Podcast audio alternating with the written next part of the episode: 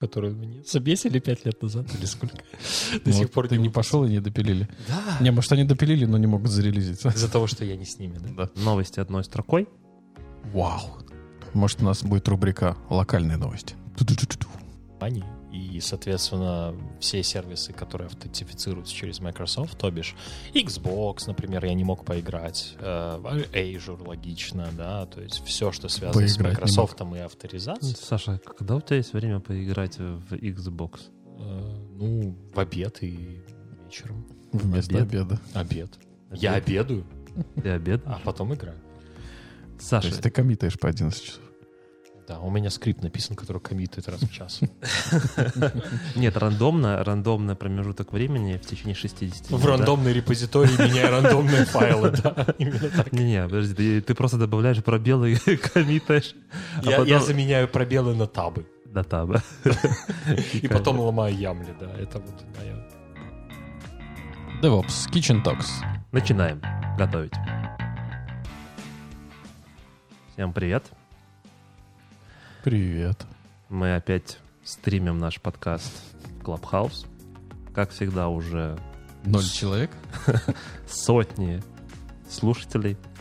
А, Давайте поприветствуемся. Максим не очень любит эту фазу, но я думаю, что если вы вдруг случайно впервые зашли послушать наш подкаст, На, сразу на 19 выпуск. на 19 кстати, следующий будет юбилейный 20, может, мы четвером попробуем записаться тогда? Диму еще позовем.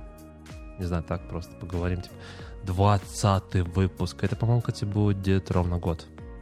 Как мы... Ну, около того. Очень близко. Если вы впервые на нашем подкасте, подкаст DevOps Kitchen Talks, сегодня в студии Виктор, это я, это мой голос, баритон нашего подкаста Максим, Добрый вечер. Сразу слышно, красивый, и наш постоянный гость Александр, бог Terraform. Всем привет. Да, Саша знает только Terraform Не выгоним никак. Да. Не, оказалось, он знает еще Jenkins э, и и, AWS. и AWS, И что-то по CI-CD. и Pulumi. И Pulumi, и GitLab CI, и Travis, и GitHub Actions. Я много чего знаю. Так, Саша, не надо тут свою CV э, раскрывать. Походу, втроем будем в 20 выпуск. Да, да, без Саши. Эм, Сегодня в нынешнем выпуске у нас, я думаю, будет... Основной темы не будет, основного блюда. Мы сегодня пройдемся больше по каким-то новостям, каким-то темам. Мы ж немножко запоздали с выпуском на неделю. Да, да, мы обычно выпускаемся раз в две недели, но тут так сложилось. Я поехал в отпуск. Циклы сбились. Какие циклы, Максим? Релизные. Релизные циклы. Flow Health. Эм, Да, релизный цикл немножко сместился на одну Витя неделю. уехал в отпуск, и кухня закрылась. Ну, закончились продукты, поехал покупать. В следующий раз оставляй ключи нам. Мы будем приходить и писаться. Кота кормить. Не, ну, Ну, вы я, конечно, слова вам, не говорят. я, конечно, вам доверяю, но не настолько пока, пацаны, не настолько. Так, ну что, первая новость на повестке нашего э, уязвимость гид. Экспертом у нас по гиту является Максим, баритон нашего подкаста. Максим, что за новость, расскажи, что за уязвимость, э, стоит ли срочно бежать обновляться и кому? Ну, срочно бежать не стоит об- обновляться. А Уязвимость в основном касается тех систем, где файловые системы case insensitive, например, как на Windows. Для меня, кстати, было ТФС. NTFS, да. А у меня был недавно интересный кейс, который подчеркивает то, что я не умный, а красивый. А, а, Я не помню, что именно конкретно я писал, но там была а, штука, где нужно было указывать пути. И у нас в репозитории пути были, например, написаны там с маленьких букв, да, а в коде пути надо было как-то преобразовывать там к большим буквам или наоборот, что-то в таком духе. И я сильно заморачивался, как это... А, это было же DevOps пайплайны. Там же Мгм. все в ямлике, да, нельзя сделать, Мгм. сделать не из маленьких большие или наоборот. Ну, то есть можно, но через Нет. костыли. Там есть определенные функции. Но если ты просто указываешь путь, который, да, то чтобы Мгм. его склеить, нужно было дополнительные костыли придумать. И где-то в какой-то момент я не просек то, что типа я не поменял на правильный регистр, запушил, и все работает. Я такой думаю, блин, какого хера оно все работает? А потом я вспоминаю, что это винда. И без разницы. в регистре ты будешь пути указывать. А, вот. Поэтому если, э, если вы такой же, как я, Такой же красивый. такой же красивый, то, возможно, вас эта уязвимость не коснется, но интересно, интересно сам этот эксплойт, не знаю, как его назвать, он проявляется при клонировании репозитория. А, то есть есть возможность, если вы используете э, фильтры clean, или, clean и smudge, тех, кто не знает, что такое clean smudge, а, это а, дополнительные действия, которые вы можете сделать с кодом, а, которые не попадут в итоге в репозиторий. Например, у вас есть какой-нибудь темплейт, куда вы хотите поставить пароль, но так, чтобы его не, не пушить в код то фильтры Clean и Smudge могут подставить его, когда вы скачали, и перед тем, как запушите, убрать этот пароль на предыдущее значение. Ну, то есть это какая-то пре- или постобработка? Пре-постобработка, да. Пре-постобработка твоего кода, когда ты делаешь либо чекаут, либо ты делаешь пуш. Мне стыдно, но я вообще не знаю. Это, это- то есть это встроенные функции какие-то в Git клиент, да? Получается. А, да, гид очень большой, разнообразный. Ну, если ты с LFS не работал, то, в принципе, простительно. То есть кроме клон есть еще какие-то команды, да? Ну, как мы и говорили, Саша знает только Terraform. Не, ну я шучу, конечно, но интересно. Да, и в общем, вот такая уязвимость оказалась возможна, когда вы клонируете какой-то репозиторий, может произойти исполнение какого-нибудь чужеродного кода, если его туда плохие дяди залили, и, соответственно, практически любую есть я команду правильно- можно заэкзекьютить. Я правильно понимаю, то есть если у меня э, стоит NTFS, ну, скорее всего, если NTFS, то это Windows. Если я использую LFS, то у меня есть возможность э, заюзать этот эксплойт, положить в мою репу э, какой-то, там, не знаю, баш, батч э, CMD скрипт, и Мгм, когда я буду делать чекаут, мгм. то этот скрипт выполнится, и Когда ты будешь делать клон. когда я буду делать клон. Окей, то есть, Ну, если- там можно и на checkout, в принципе, повесить. Мгм. То есть, когда я буду делать клон, э, выполнится мой скрипт. Да. Ну, этот скрипт, зловредный скрипт. То есть, Да. грубо говоря, если я м, в GitHub иду, иду просто типа копирую, ну, типа делаю клон первый раз, да, и человек э, такой недобросовестный положил еще этот Да. скрипт. все, я понял. Да. Ну, в общем, если у вас винда и Git, лучше обновиться, как я Мгм. понимаю. Ссылочка будет в описании, там будет э, описана уязвимость, дан даже пример, как это можно сделать, и будут названия версий, которые пофикшены. Мгм. Окей. Но у нас сегодня по security будет еще несколько А, кстати. Мгм. то, что ты говорил, не обязательно это сработает, там надо, чтобы э, эти функции clean и smudge были глобально включены. То есть, когда ты там делаешь git config, если ты Мгм. делаешь минус-минус global, Мгм. то тогда ты включаешь это для всех репозиториев, которые у тебя когда-нибудь будут клонироваться. А можно это включать именно на репозиторий, который уже непосредственно склонирован, то есть на каждом отдельном включать эти фильтры. Если Мгм. у тебя глобально не настроено, то тогда при первом, ск- при первом клоне у тебя ничего не произойдет. Я понял. Окей. Поэтому лист privilege не надо глобально устанавливать какие-то флаги, если вы не уверены в том, что они безопасны. Да, и вообще используйте CI-CD-системы. Зачем какие-то скрипты выполнять, чтобы пароли подставлять? Ну, это, это используется иногда, когда, например, гитхуки ты какие-то хочешь запустить. А, Например, для того, чтобы проверить, что у тебя там в commit месседже определенная строчка есть перед тем, как запушить. Окей. Локальная. Не, я знаю. да. Мгм. Да, хуки, они не передаются на удаленную систему. На ремоут сервер. Где- Мгм, Да.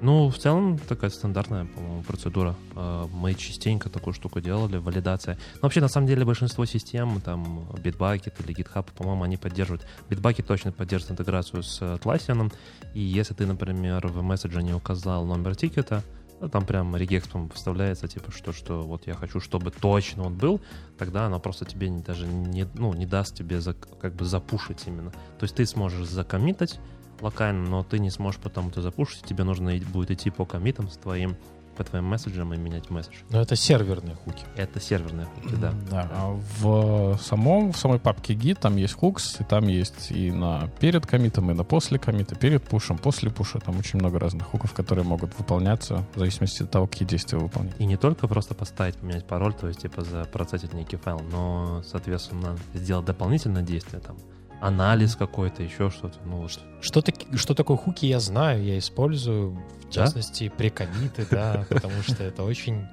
часто помогает избежать каких-то проблем и лишних красных значков на CI-системе, да, но то, что вот слова, которые называл Максим, я слышал первый раз. LFS? Не-не-не-не-не. Смэши. Smudge. Smudge. Размазывать. Оу, Да. смэш. Сначала применяется смадж, а потом делается клин. То есть то, что ты размазал, оно чистит. Окей. Да, окей, да. Погнали дальше. Следующая наша новость — это новость нашей рубрики. Это Ansible 3.0. Я что-то почитал, почитал, я так и не понял. Так это 3.0 или это 2.10 или Это что? какой-то анонсмент того, что Это что-то то, будет. то, к чему они идут последние, а, дай бог памяти, два года, да, то есть... Ну, я на самом деле с Ansible раньше работал очень много, но с тех пор, как я стал богом Terraform, да, перестал я- работать с мы, с, мы с ним перестали дружить, но на самом деле просто не было последние, наверное, полтора года я вообще Ansible не трогал, в принципе, да, то есть... Но два года назад наз- на- назрела проблема, да, то есть мейнтейнеры Ansible страдали очень тем, что очень много приходилось фиксать, то есть откры- открыв GitHub, ишуи, pull реквесты там просто было очень страшно, потому что все, что касалось модулей, которые идут с Ansible из коробки, все, что касалось каких-то плагинов, которые идут из коробки, это все превращалось просто в ворох pull реквестов и ишуев, которые вешались на репозитории Ansible, и вследствие этого было очень сложно этим управлять. Поэтому они э, озвучили такую концепцию коллекций, где-то, по-моему, вот боюсь соврать, наверное, с 2.8 она уже поддержка есть. То есть это позволяет отделить как бы то, что нужно прямо в ядре, ну, то есть, там, не знаю, templates файл, модули, понятное дело, они будут идти сразу. Мгм. Все, что остальное, оно опционально и устанавливается дополнительно. Вот это так называемые коллекции, которые можно устанавливать. То есть изменились... э, Я не совсем понимаю, при чем здесь то, что нужно будет фиксать, с тем, что нужно будет устанавливать. Да, ну я объясню. То есть получится выделить те вещи, ну, выделить группы мейнтейнеров, которые смогут ну, контрибьютить в определенные вещи и, грубо говоря, облегчить э, нагрузку именно на core-часть и на сам Ansible, то есть чтобы Ты не- когда говоришь слово core, ты имеешь в виду core э, An- Ansible. не сам, сам Ansible, плюс там есть определенные модули. Но они сами так называют, вот именно, не помню точно формулировку, но в плане, что Ansible Core, да, вот это, грубо говоря, сам Ansible, сам, все, что в нем идет, там Ansible Pool, Ansible Playbook, вот эти все Мгм. села и утилитки, плюс э, какой-то минимальный набор модулей и плагинов, которые прям необходимы для работы, да, например, инвентарь плагин для и ямли, они будут идти из коробки, а вот, например, инвентарь там какой-то для Амазона, ты его будешь ставить дополнительно как коллекцию. То есть плюс все Так, эти... подожди, коллекция — это комбинация модулей или коллекция — это что по итогу? Модули, темплейты, Плагины и модули. плагины и модули. Да. Чем, от- чем отличается плагин от модуля? Вопрос на ассессменте Вопрос на ассессменте и на, технических интервью. Ну, на самом деле, если да, возвращаться к концепции Ansible, то есть модули — это то, что выполняется на таргет машине, да, то есть, Который грубо ты говоря, который ты На, провижен. на клиент На куда? клиенте, Мгм, да. То есть окей. тебе надо, чтобы на этом клиенте стоял интерпретатор, который твой модуль интерпретирует в какие-то команды. Если это чаще всего А, Python, Можешь привести пример модуля? Что может быть в качестве модуля? темплейт, файл, shell, Apt, все это install, модули. Да. package. То есть модуль по работе с пакетж-менеджером должен стоять на моей клиентской машине? Нет, не модуль, он выполняется на клиентской машине. Ansible с помощью... э, Модуль пакетж-менеджера э, — это модуль пакетж-менеджера, и выполнение работы этого модуля выполняется на клиентской машине. Правильно понимаю? Или не до конца? ну, Не до конца, наверное. Да, то есть, грубо говоря, что происходит на клиентской машине в случае выполнения какого-то модуля? Например, Мгм. ты описываешь apt package foo state installed. В этом случае Ansible подготавливает определенные директивы, конвертирует переменные и так далее и отправляет на таргет машину какой-то э, питоновский скрипт, который на ней уже будет Уже выполняться. готовый скрипт. Да, и он уже выполняется на таргет машины через транспортный. Ну, SSH чаще всего.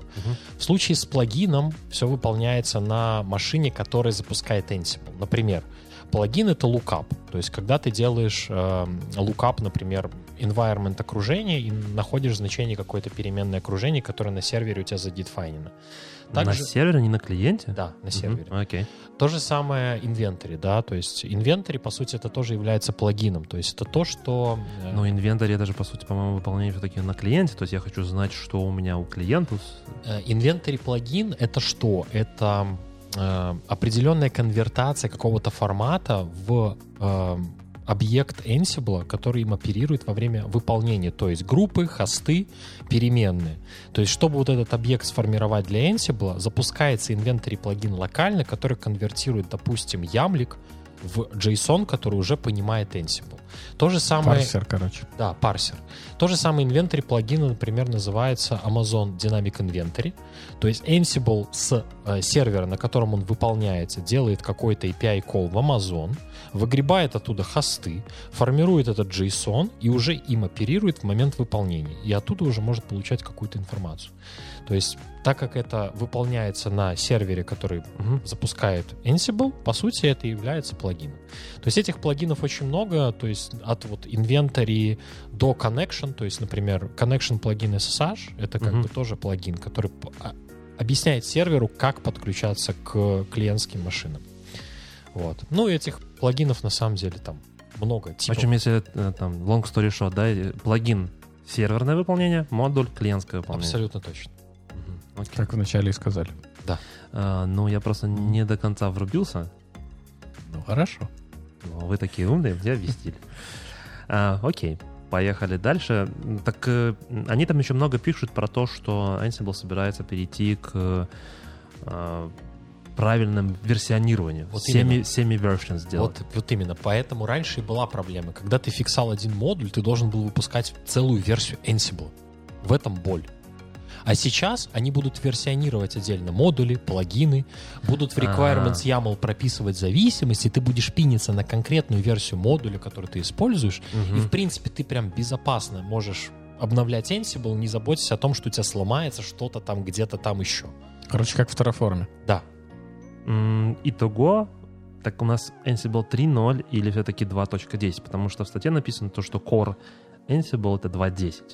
они уже все приготовили к тому, чтобы выпустить 3.0 и полностью уже войти в стадию deprecation. То есть ты сейчас, Deprecation двойки. ну да, то есть сейчас, э, грубо говоря, в 2.10, если ты именуешь модуль по-старому, то есть просто пишешь там, я не хочу обманывать кого-то, какой-то какой модуль, который уже перенесен в коллекцию, у тебя Ansible работает, но он тебе пишет warning, что чувак, это уже перенесено в коллекцию, пожалуйста, измени именование модуля и пропиши эту requirement в своем YAML файлике, чтобы ставить это как внешнюю зависимость. Угу. Окей, окей, я понял. В общем, ждет эра нового подхода версионирования в Ansible. И это основное отличие, то, что было до того, и то, что сейчас. Поэтому и прям 3.0. 3.0. И сама сущность коллекций, объединение модулей и плагинов тоже как новое, не знаю, новый, новое определение, да? Ну да, ну если ты раньше роли мог ставить с Ansible Galaxy, да, или с какого-нибудь своего гид-репозитория, то сейчас ты можешь то же самое делать с модулями и плагинами, и прям это будет очень удобно. Потому что если ты написал какой-то свой модуль для Ansible, чтобы его куда-то засунуть, тебе надо его скачать, положить в определенную папочку где-то там или в плейбуке, либо в роли, либо там в home folder, и тогда только Ansible начнет этот плагин или модуль видеть. Сейчас это будет как бы делаться через гид, как бы удобно, модно, молодежно. Угу. Окей, я понял. Ну, поскольку мы пишем достаточно много кода, наверное, э, Максим сейчас меня, конечно, я уверен, подстебет, что я пишу только YAML код, но нет, не только Не YAML. только YAML, Не но только- и HCL, да? не только HCL. А, Есть очень же хороший... на JSON пишешь? JSON это, блин, это ужасно, это ужасно, это боль, Ну, страдания. слушай, ну не XML же. Я, кстати, начинал свою карьеру в писании XML, кстати. Да. Build-инженер. Build-инженер, да. Ты уже рассказывал об этом. Да, Я думал, да, свадебным фотографом. да. Это было до того, как я начал, начал свою Как я карьеру. build- познал XML. Да. Э, В общем, следующая новость это, точнее, ну не то, что новость, интересная статья на Хабре про принцип разработки. Их тут э, не то чтобы прям много, но мне кажется, они весьма полезны. И я считаю, что там, для SRE инженеров, да, там, Для тех, кто пишет код. для тех, кто пишет код так или иначе, неважно, там это девелоперы или вы пишете просто скрипты, Или, или CDK используйте. или пишете на том же Terraform, или даже банально на Ямле, Как Тут- там называлось э, для Terraform возможность писания на, на, ну, на нормальных языках программирования? Terraform CDK так Да, называется. да. Terraform CDK. Мы ж, по-моему, в прошлый раз как раз таки это обсуждали, да.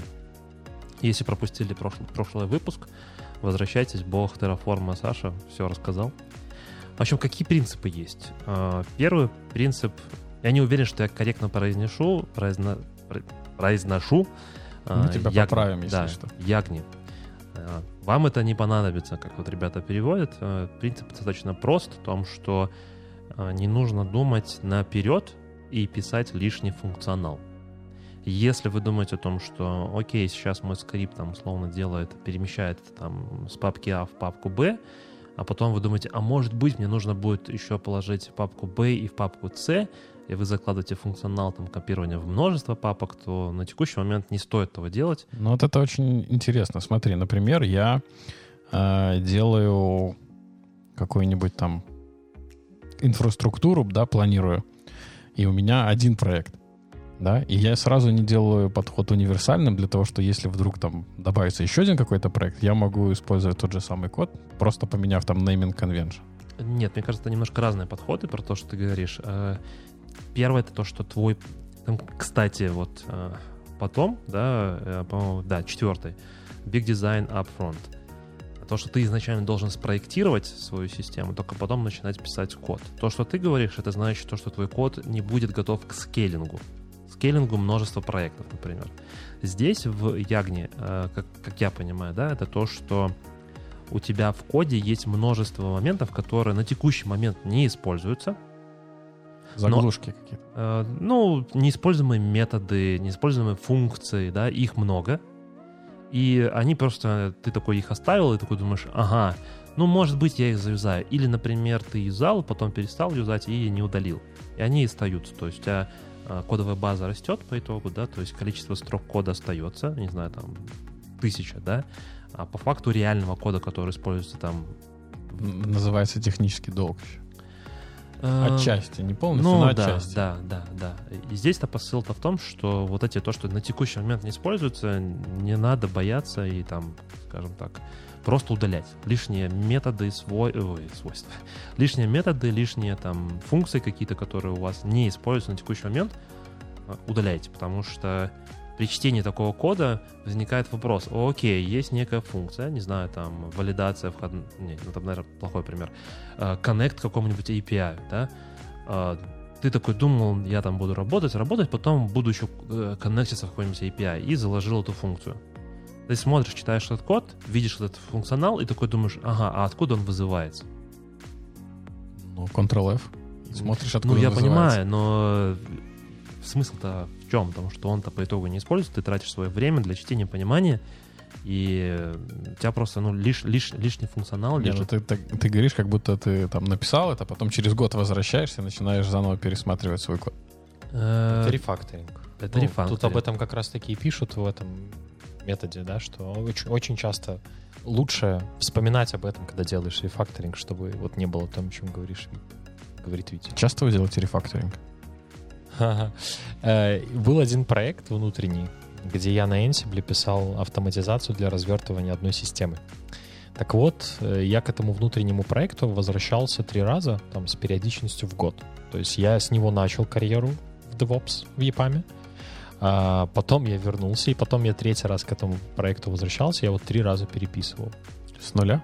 Не полностью. То есть Ты- сначала это был шеф, Сначала на первую версию Ansible, потом на вторую. Сначала, сначала на это шефе. был шеф, потом это для нашего внутреннего клауда. Потом это был Ansible, потому что мы поняли, что нам надо как-то скейлиться в другие места. И третий раз это когда я посмотрел опять на свой Ansible, ужаснулся и решил переписать все. А шеф не позволял скелиться? Шеф был очень заточен под наш внутренний клауд, а мы хотели все-таки быть гибкими в плане установок, в том числе и на on-premise ы, и на Amazon и так далее. Вот тебе пример рефакторинга. На самом деле, я вот сейчас подумал, на- надеюсь, у нас не, такая, не такой сильный influence на наших слушателей. Я вот сейчас представил, что в понедельник все девопсы пойдут создавать pull request ы Понедельник типа не вы- пойдут. выпиливание. Выпуск выйдет во вторник. Да, ну окей, в следующий понедельник пойдут создавать pull реквесты типа на основе э, рекомендаций Виктора Ведьмича. Мы выпиливаем все legacy код с нашей кодовой базы. Э, Замечательно. Я считаю, что это будет хороший подход. И потом э, во всех провалах SLA будут винить Витю. Когда сломается какой-нибудь сервис, который жил только на этом. Ну, нужно внимательно удалять то, что ты удаляешь. Если, Вот, оно- это если- хорошая ремарка. То есть я Да. к этому и вел, да. То есть Но Семь раз не отмерь, один отрежь. Но просто я тысячу раз видел ситуацию о том, что... Ну, окей, не тысячу, но много-много раз я видел ситуацию. Я захожу на проект, я начинаю разбираться, что там, как там. Я вижу много кода, да, и я начинаю ходить по этому коду, и я вижу о том, что, ну, блин, реально 70% не используется. Да ну нахер, удались. Не, нет, нет, нет, нет. 70% не используется. И я говорю, давайте вот это удалим. Не-не, мы не знаем. А, а вдруг? А, а- а- а вдруг?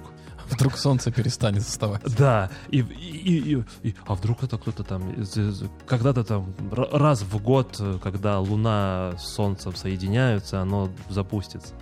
Сразу вспоминается книжка Феникс и Брэд, да? Бренд, да? Там был такой чувак, который все знал. Я не помню, да. ну, Bottleneck, который Да, был. да. который bottleneck. Вот, вот как раз-таки, когда вот говорят, нет, давайте не трогаем, этот бренд написал, значит, это нужно. это нужно. Вот здесь то же самое. Единственный знает для чего. Да. А, это, кстати, и в Ямле тоже применяется. Просто Максим при... Мы же готовимся к нашим темам, читаем заранее, обсуждаем немножко.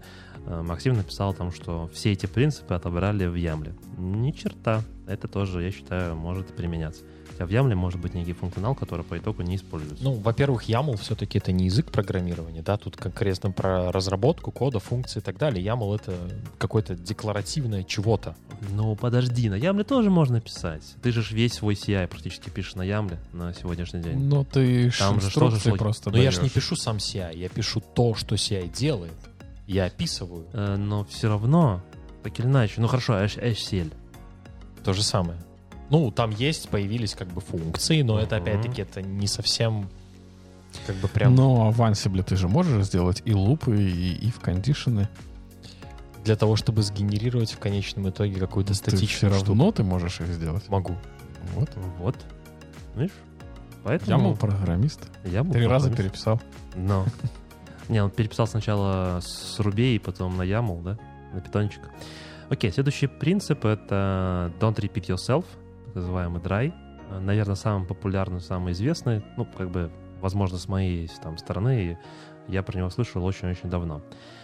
А, Впервые он был, кстати, сформулирован в книге «Программист прагматик. Путь от подмастерья к мастеру» с такой как бы основной идеей о том, что должен быть единственный источник правды. То есть если вы один раз написали некую функцию или некий там кусок кода, да, который что-то делает, не стоит его там, в множество местах рас- раскладывать.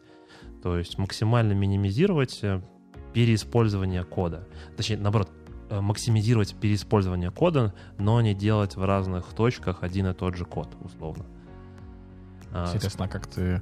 в Если, Ямле... если это функция, как ты ее в нескольких местах можешь сделать? Нет, ты можешь С множество, названиями. да, множество функций или просто в, там, не знаю, в мейне, да, э, вставить кусок логики, который есть в функции, не используя функцию, например. Ну, тут не только функции, тут циклы, например, тоже можно сюда приписать, что если тебе там надо несколько однотипных действий сделать, то можно это засунуть в цикл, а не построчно переменная 1 присвоить одно, переменная 2 второе.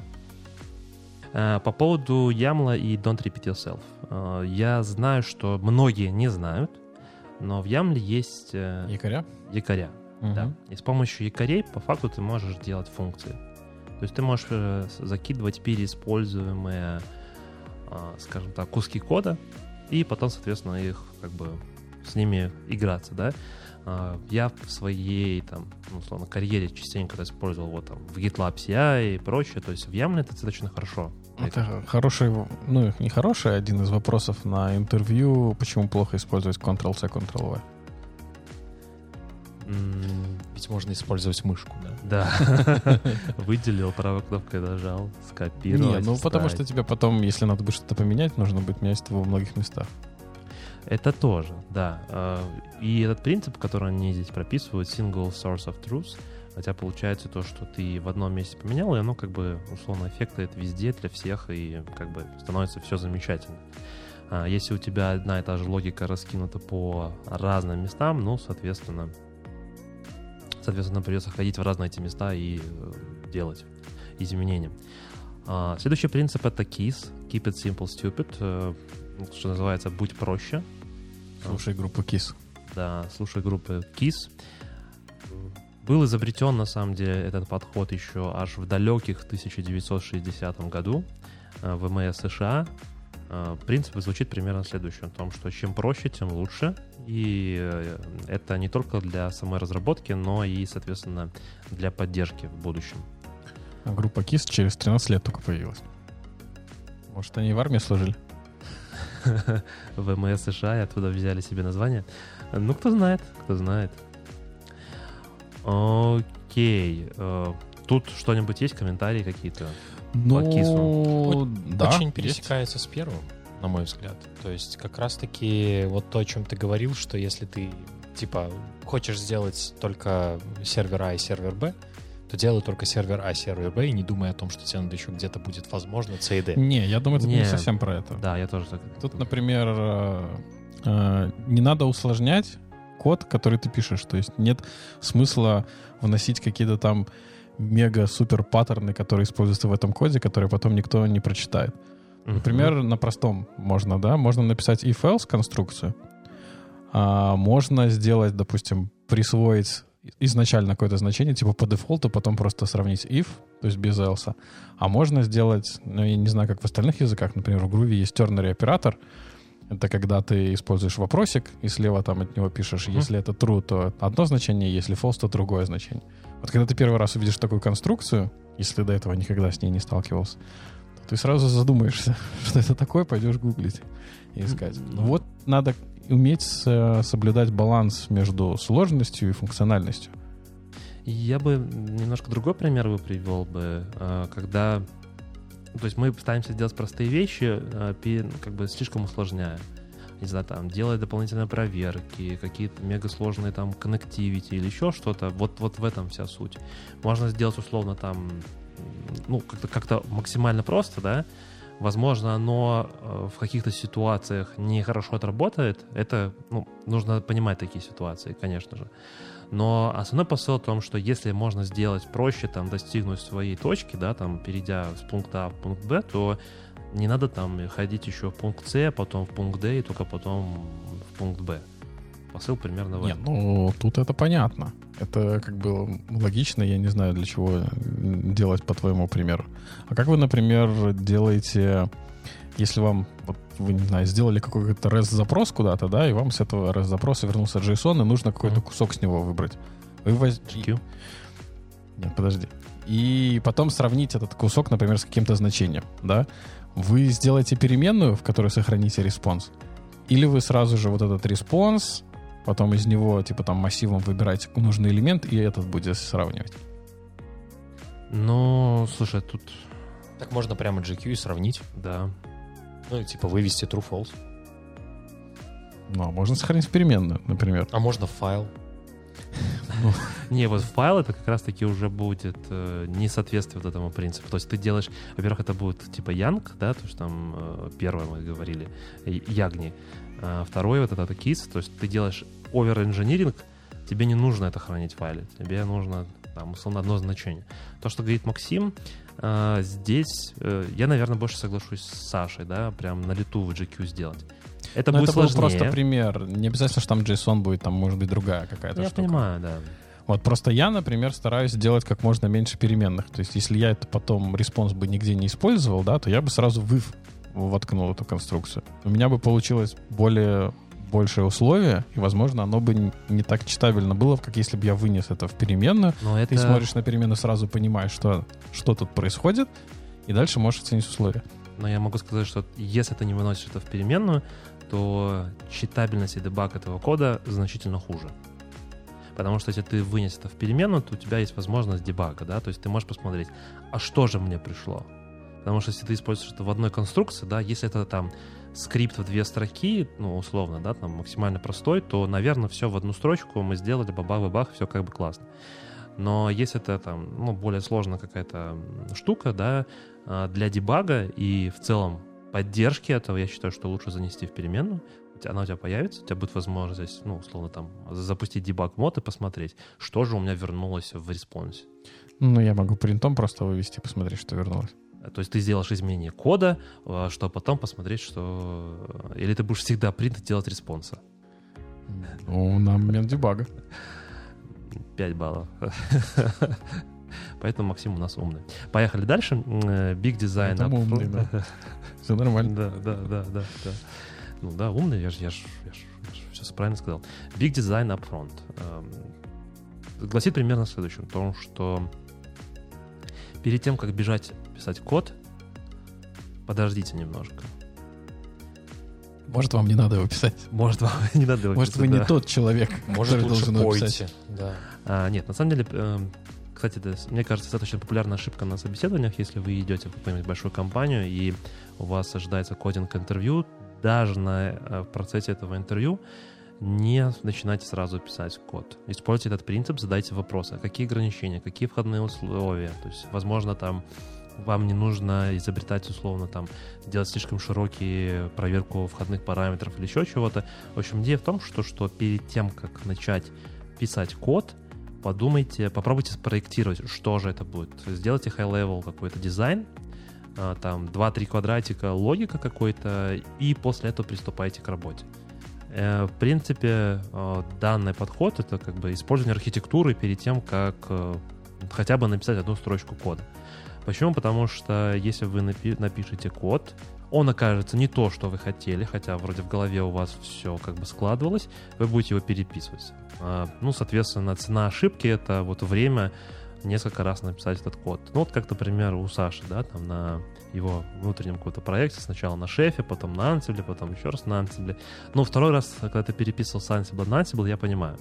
Но первый раз, когда ты переписывал Прокачался. на Ansible, э, ошибка-то была именно в дизайне, по факту. То есть прежде вре- побежали писать код, по факту, да, то есть не подумали, а что же еще может быть. Э, Возможно, отсутствие хорошего архитектора или вообще в целом роли архитектора, не знаю, там остановиться, подумать, а будем ли мы поддерживать что-то еще. А что появилось раньше, шеф или облака? Но мне кажется, примерно в одно время. Смотря какие облака.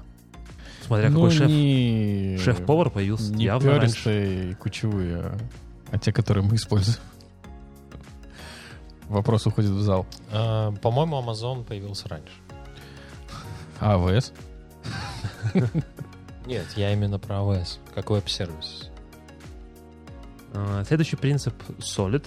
Наверное, один из самых такой тоже известных и на слуху. А, Расшифровывается он состоит, соответственно, из четырех подпринципов. Первый — это single responsibility, а, принцип единственной ответственности, то есть не нужно писать слишком большие функции, методы ваши, а, когда они делают ну, сразу много чего. В этом случае получается спагетти-код, когда там, в одном месте э, делается сразу множество какого-то функционала, лучше один кусочек, одна, од- од- как бы одна логика, все. Прям как микросервис. А, да, да, да, в принципе, да. Принцип э, открытости и закрытости о том, что ваши как бы, объекты должны быть открыты для расширения, но закрыты для модификации. Кстати, вот этот solid принцип, мне кажется, один из тех принципов, который, ну, только, наверное, single responsibility принцип э, используется в DevOps, ну, в как бы написании скриптов. Остальное, ну, мне кажется, не очень, если честно. Все Потому больше что- для классической разработки. Да, потому что там L, ОУП. ну да, потому что следующий L, например, это принцип постановки э, лисков, что объекты старших классов должны быть заменены объектами подклассов. Ну, возможно, если писать некий питон с классами и так далее. Ну, если модули на Ansible писать, там надо будет с классами поработать. Ну, потенциально, да, да, возможно, да. Саша писал модули на Ansible? Да, и для винды даже тоже. На. PowerShell. На PowerShell. Саша даже знает PowerShell. А, И это Interface Segregation Principle, а, принцип разделения интерфейсов. О том, что, ну, условно, не нужно создавать единый интерфейс. Там, например, в качестве здесь статьи приводится животное, да, у животного есть и кушать, и гулять, и плавать, и прочее. Не все животные могут летать, например, не все животные могут ходить. И точно так же не все животные могут плавать. Есть животные, которые могли ходить, но уже не могут. Эволюция. Да нет, жестокость. Какой ты плохой человек. И последний D — это принцип инверсии зависимостей. Ну, тут как бы, я не знаю, я, в наверное, никогда не работал с этим, поэтому мне... Кто, кто вообще пишет на... используя ООП? Кроме когда нужно модуль на Ansible написать. В основном мы все используем функциональное программирование. В большинстве случаев. Но в том же питоне классы достаточно распространенная штука. Ну, они достаточно распространенные, но когда ты будешь реализовывать какую-то автоматизацию, вряд ли ты начнешь классы писать. Ну, Хотя я вот видел э, Groovy пайплайны, которые использовали классы, которые писал девелопер. И это Ну, потому- было больно. Больно для понимания, наверное. И для понимания, да, когда у тебя есть отдельно класс для, там, не знаю, вывести текст на экран, там еще что-нибудь, и этих файликов разбросано там в разных местах, они лежат, где-то наследование, где-то что-то инклюдится один в один. Ну, Привести это ин- в- ин- инклюды в один это, это как бы стандартная практика. Ну, у тебя как бы чем меньше кусочек, тем лучше, как бы.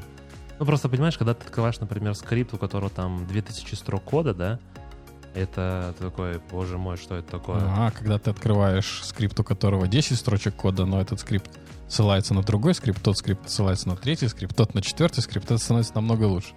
А, Ну, тут смотри, как бы, мне кажется, нужно находить этот баланс, да, а, вхождение один в один в один, да, вот это глубины ухода тоже должен быть неким образом ограничен, там, не знаю, пятью, например. Кошелек Миллера, Да, не больше семи. не больше семи. Но семь вложений внутри, это уже будет прям боль. Да. Особенно, когда у тебя вложение переходит из одного языка в другой язык. А, еще даже так? Ну, да, у нас было такое, что батники вызывали, сашники, которые вызывали питон. А питон вызывал еще что-нибудь. Ну, питон вызывал CMake. который вызывал демона. Э, Демона. Изгнать других демонов. Эм, Шестой принцип — это избегать преждевременной оптимизации. На самом деле очень хороший подход, мне кажется, о том, что я на самом деле с собой замечаю эту проблему. Я начинаю писать что-то, и не завершив да, написание функционала, я начинаю уже оптимизировать. Это вот, кстати, относительно рефакторинга. Когда рефакторинг тоже стоит делать. Мне кажется, этот принцип очень хорошо показывает о том, что сначала закончите там на простом примере, а потом начинаете масштабирование. То есть занимайтесь там оптимизацией и так далее. Сначала можно захардкодить пароль, а потом думать, как его вынести. Э, да, да, да, почему нет? Э, потому что ты проверишь э, работающий функционал, да, там MVP, POC, то есть у тебя будет нечто работающее, то есть не нужно сразу делать максимально идеально. Тут опять же вопрос в time-to-маркете, как быстро нужно это все зарелизить. И чаще всего, почему не нужно делать там преждевременную оптимизацию, нужно таки убедиться в том, что твоя идея или в целом э, как бы какой-то функционал, он работоспособный. И только после этого приступать к оптимизации. Ну, я могу сказать по своему примеру, я грешу такой штукой, и не успел закончить написание, иду начинаю делать оптимизацию. Ну, как бы это не ну, очень хорошо. это моя знаменитая фраза первой части, да? Сначала make it Да. usable. А вот есть вопрос. Вот Давай. ты вот говоришь про time to market, это все очень валидно, но если ты делаешь быстро, потом как... Ну, очень сложно в случае, когда проект как бы по сути... Э, не, пос- ну, под- подожди, тут я, я понимаю, к чему ты, наверное, ведешь. Если ты Ну, да, выпустил. Киберпанк 2077, который, который после которого Sony приходит и удаляет его из э, PS Store, да, то потом сложно вернуть себе и правильную... Даже- ну, даже по-моему, я- выпустил Киберпанк и быстро, это не рядом, ни в одном предложении должно стоять. Э, Но выпустили быстро. Судя по всему, они должны были выпустить это в 22-23. Ну, пускай Саша закончит. он Да. Да, да, моя идея немножко в другом. Моя- мой вопрос скорее лежит в плоскости больше компаний, которые работают в сфере разработки программного обеспечения, да, на заказы, где у тебя есть определенные... Ну, ты продаешь, по сути, время инженеров. И вот в данном случае вопрос, когда мы делаем что-то, которое, ну, скажем так, POC, потом это становится MVP, потом это становится production POC, потом это становится быт- бытностью, бытностью и legacy.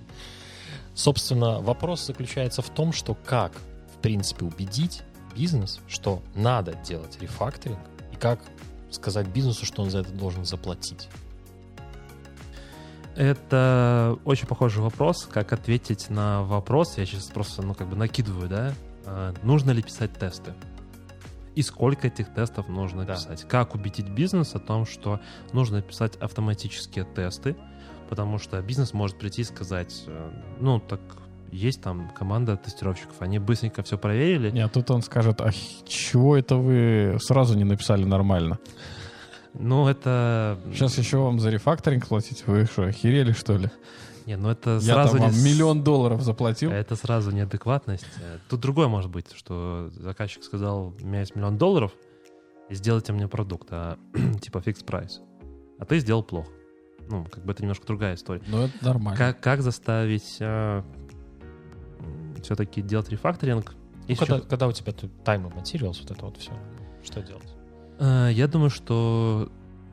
Я сейчас не вспомню точно, как это расписывалось, но я очень хорошо помню, есть у Мартина Фаулера замечательная статья про технический долг.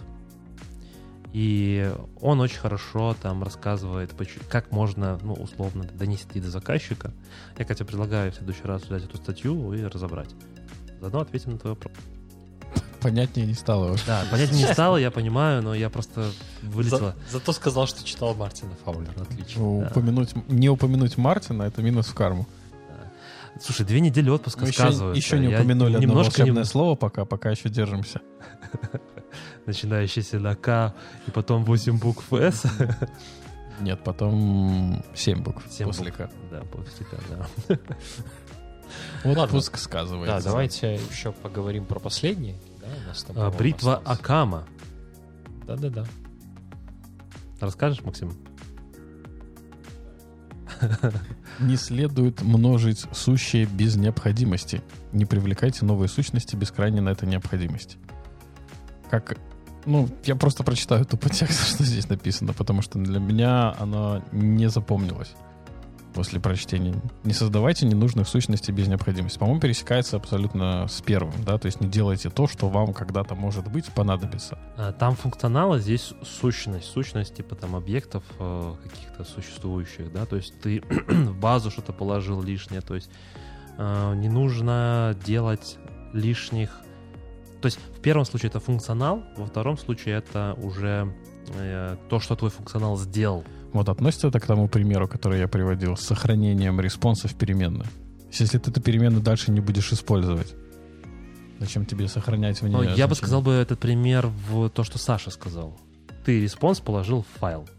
И вот эта бритва Оккама — это то, что делать не надо, это ложить в файл. В переменную... Ну, слушай, переменная все-таки... Файл, например, ты можешь забыть удалить. Что частенько бывает. Да?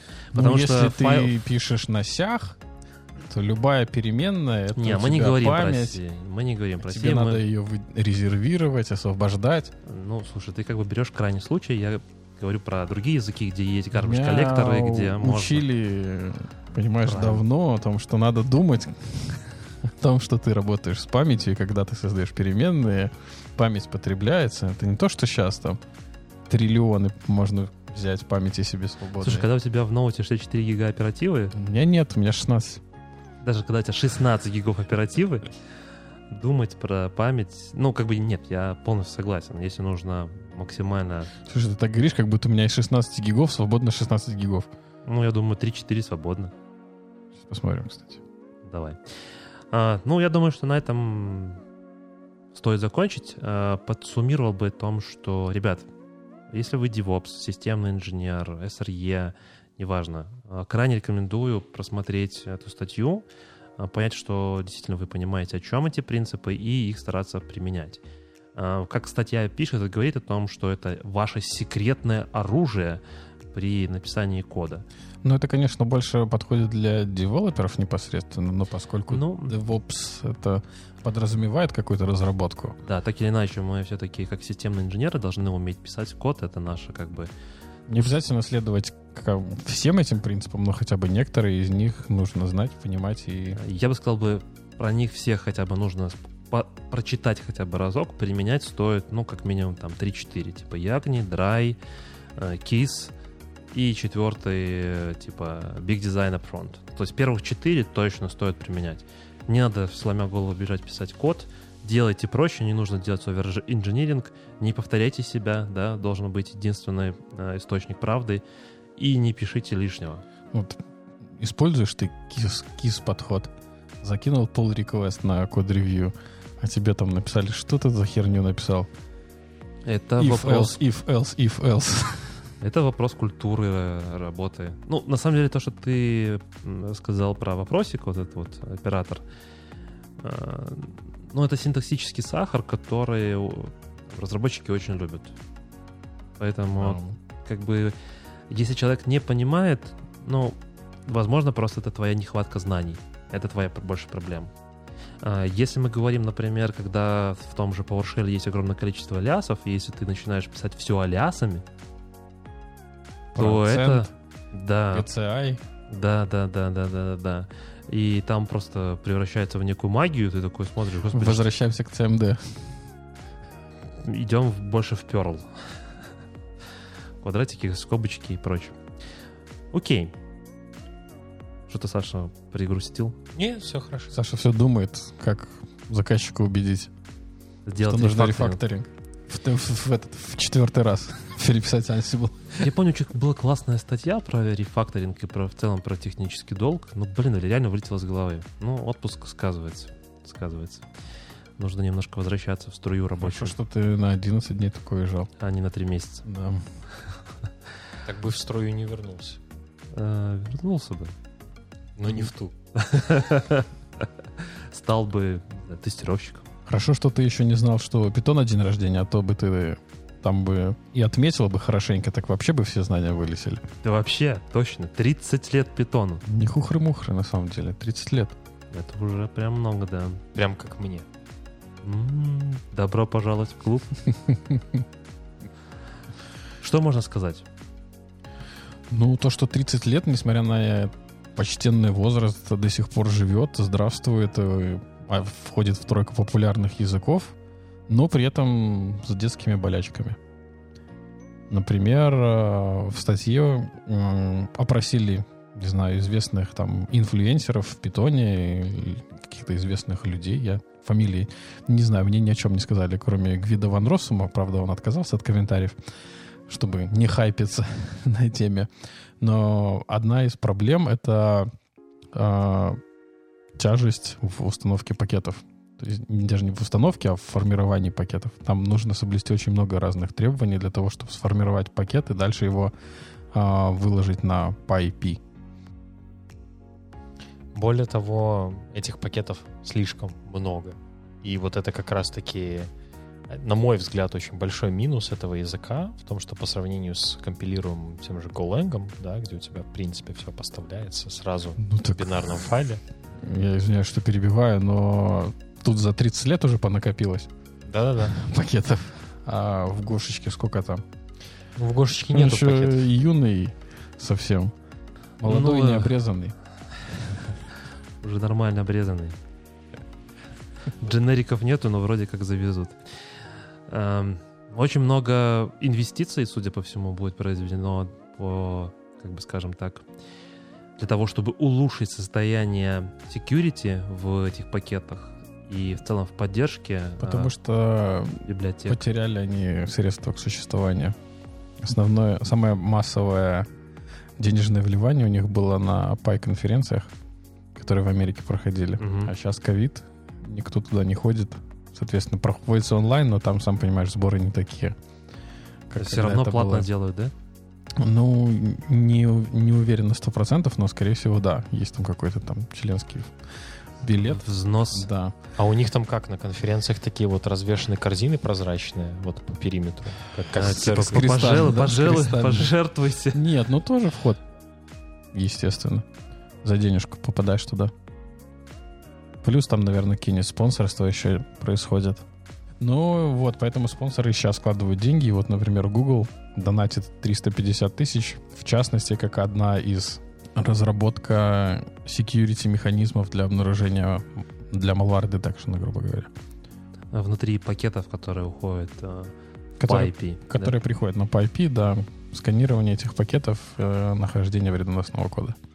И не зря, потому что на самом деле на текущий момент э, найдено 3653 Не совсем. А, т- а, не то, что найдено, а, объявили о какой-то уязвимости. И Мгм. с того момента, как об этой уязвимости объявили, пошла загрузка новых пакетов. И вот среди этих пакетов в 3653 нашли, пакет. В 3653 пакетах нашли уязвимость. нашли уязвимости, да, и выкосили их. Мгм. В смысле, поменяли эти пакеты, Нет, в смысле удалили. удалили пакеты совсем? Да, удалили пакеты, но не заблокировали тех пользователей, которые эти пакеты пушили. Но уязвимость одна и та же, или это просто такое большое количество этих пакетов с разными уязвимостями? Не, не знаю, не могу сказать. Я думаю, что разные. Но, Ну, ты может, просто- где-то они пересекались, эти уязвимости. Смотри, но- ты меня просто там типа поправил, сказал о том, что типа не так, да? Я сказал то, что было найдено 3653 уязвимости. Нет, не, не за все время того, что там на PIP существует, а Мгм. с какого-то определенного промежутка, то есть когда они объявили о какой-то уязвимости. А, я понял. Но это, как я понимаю, это произошло буквально вот недавно. Да. Ну, то есть, грубо говоря, в этом году было найдено 3653 пакета с уязвимостями, и их всех нафиг выкосили. Не совсем.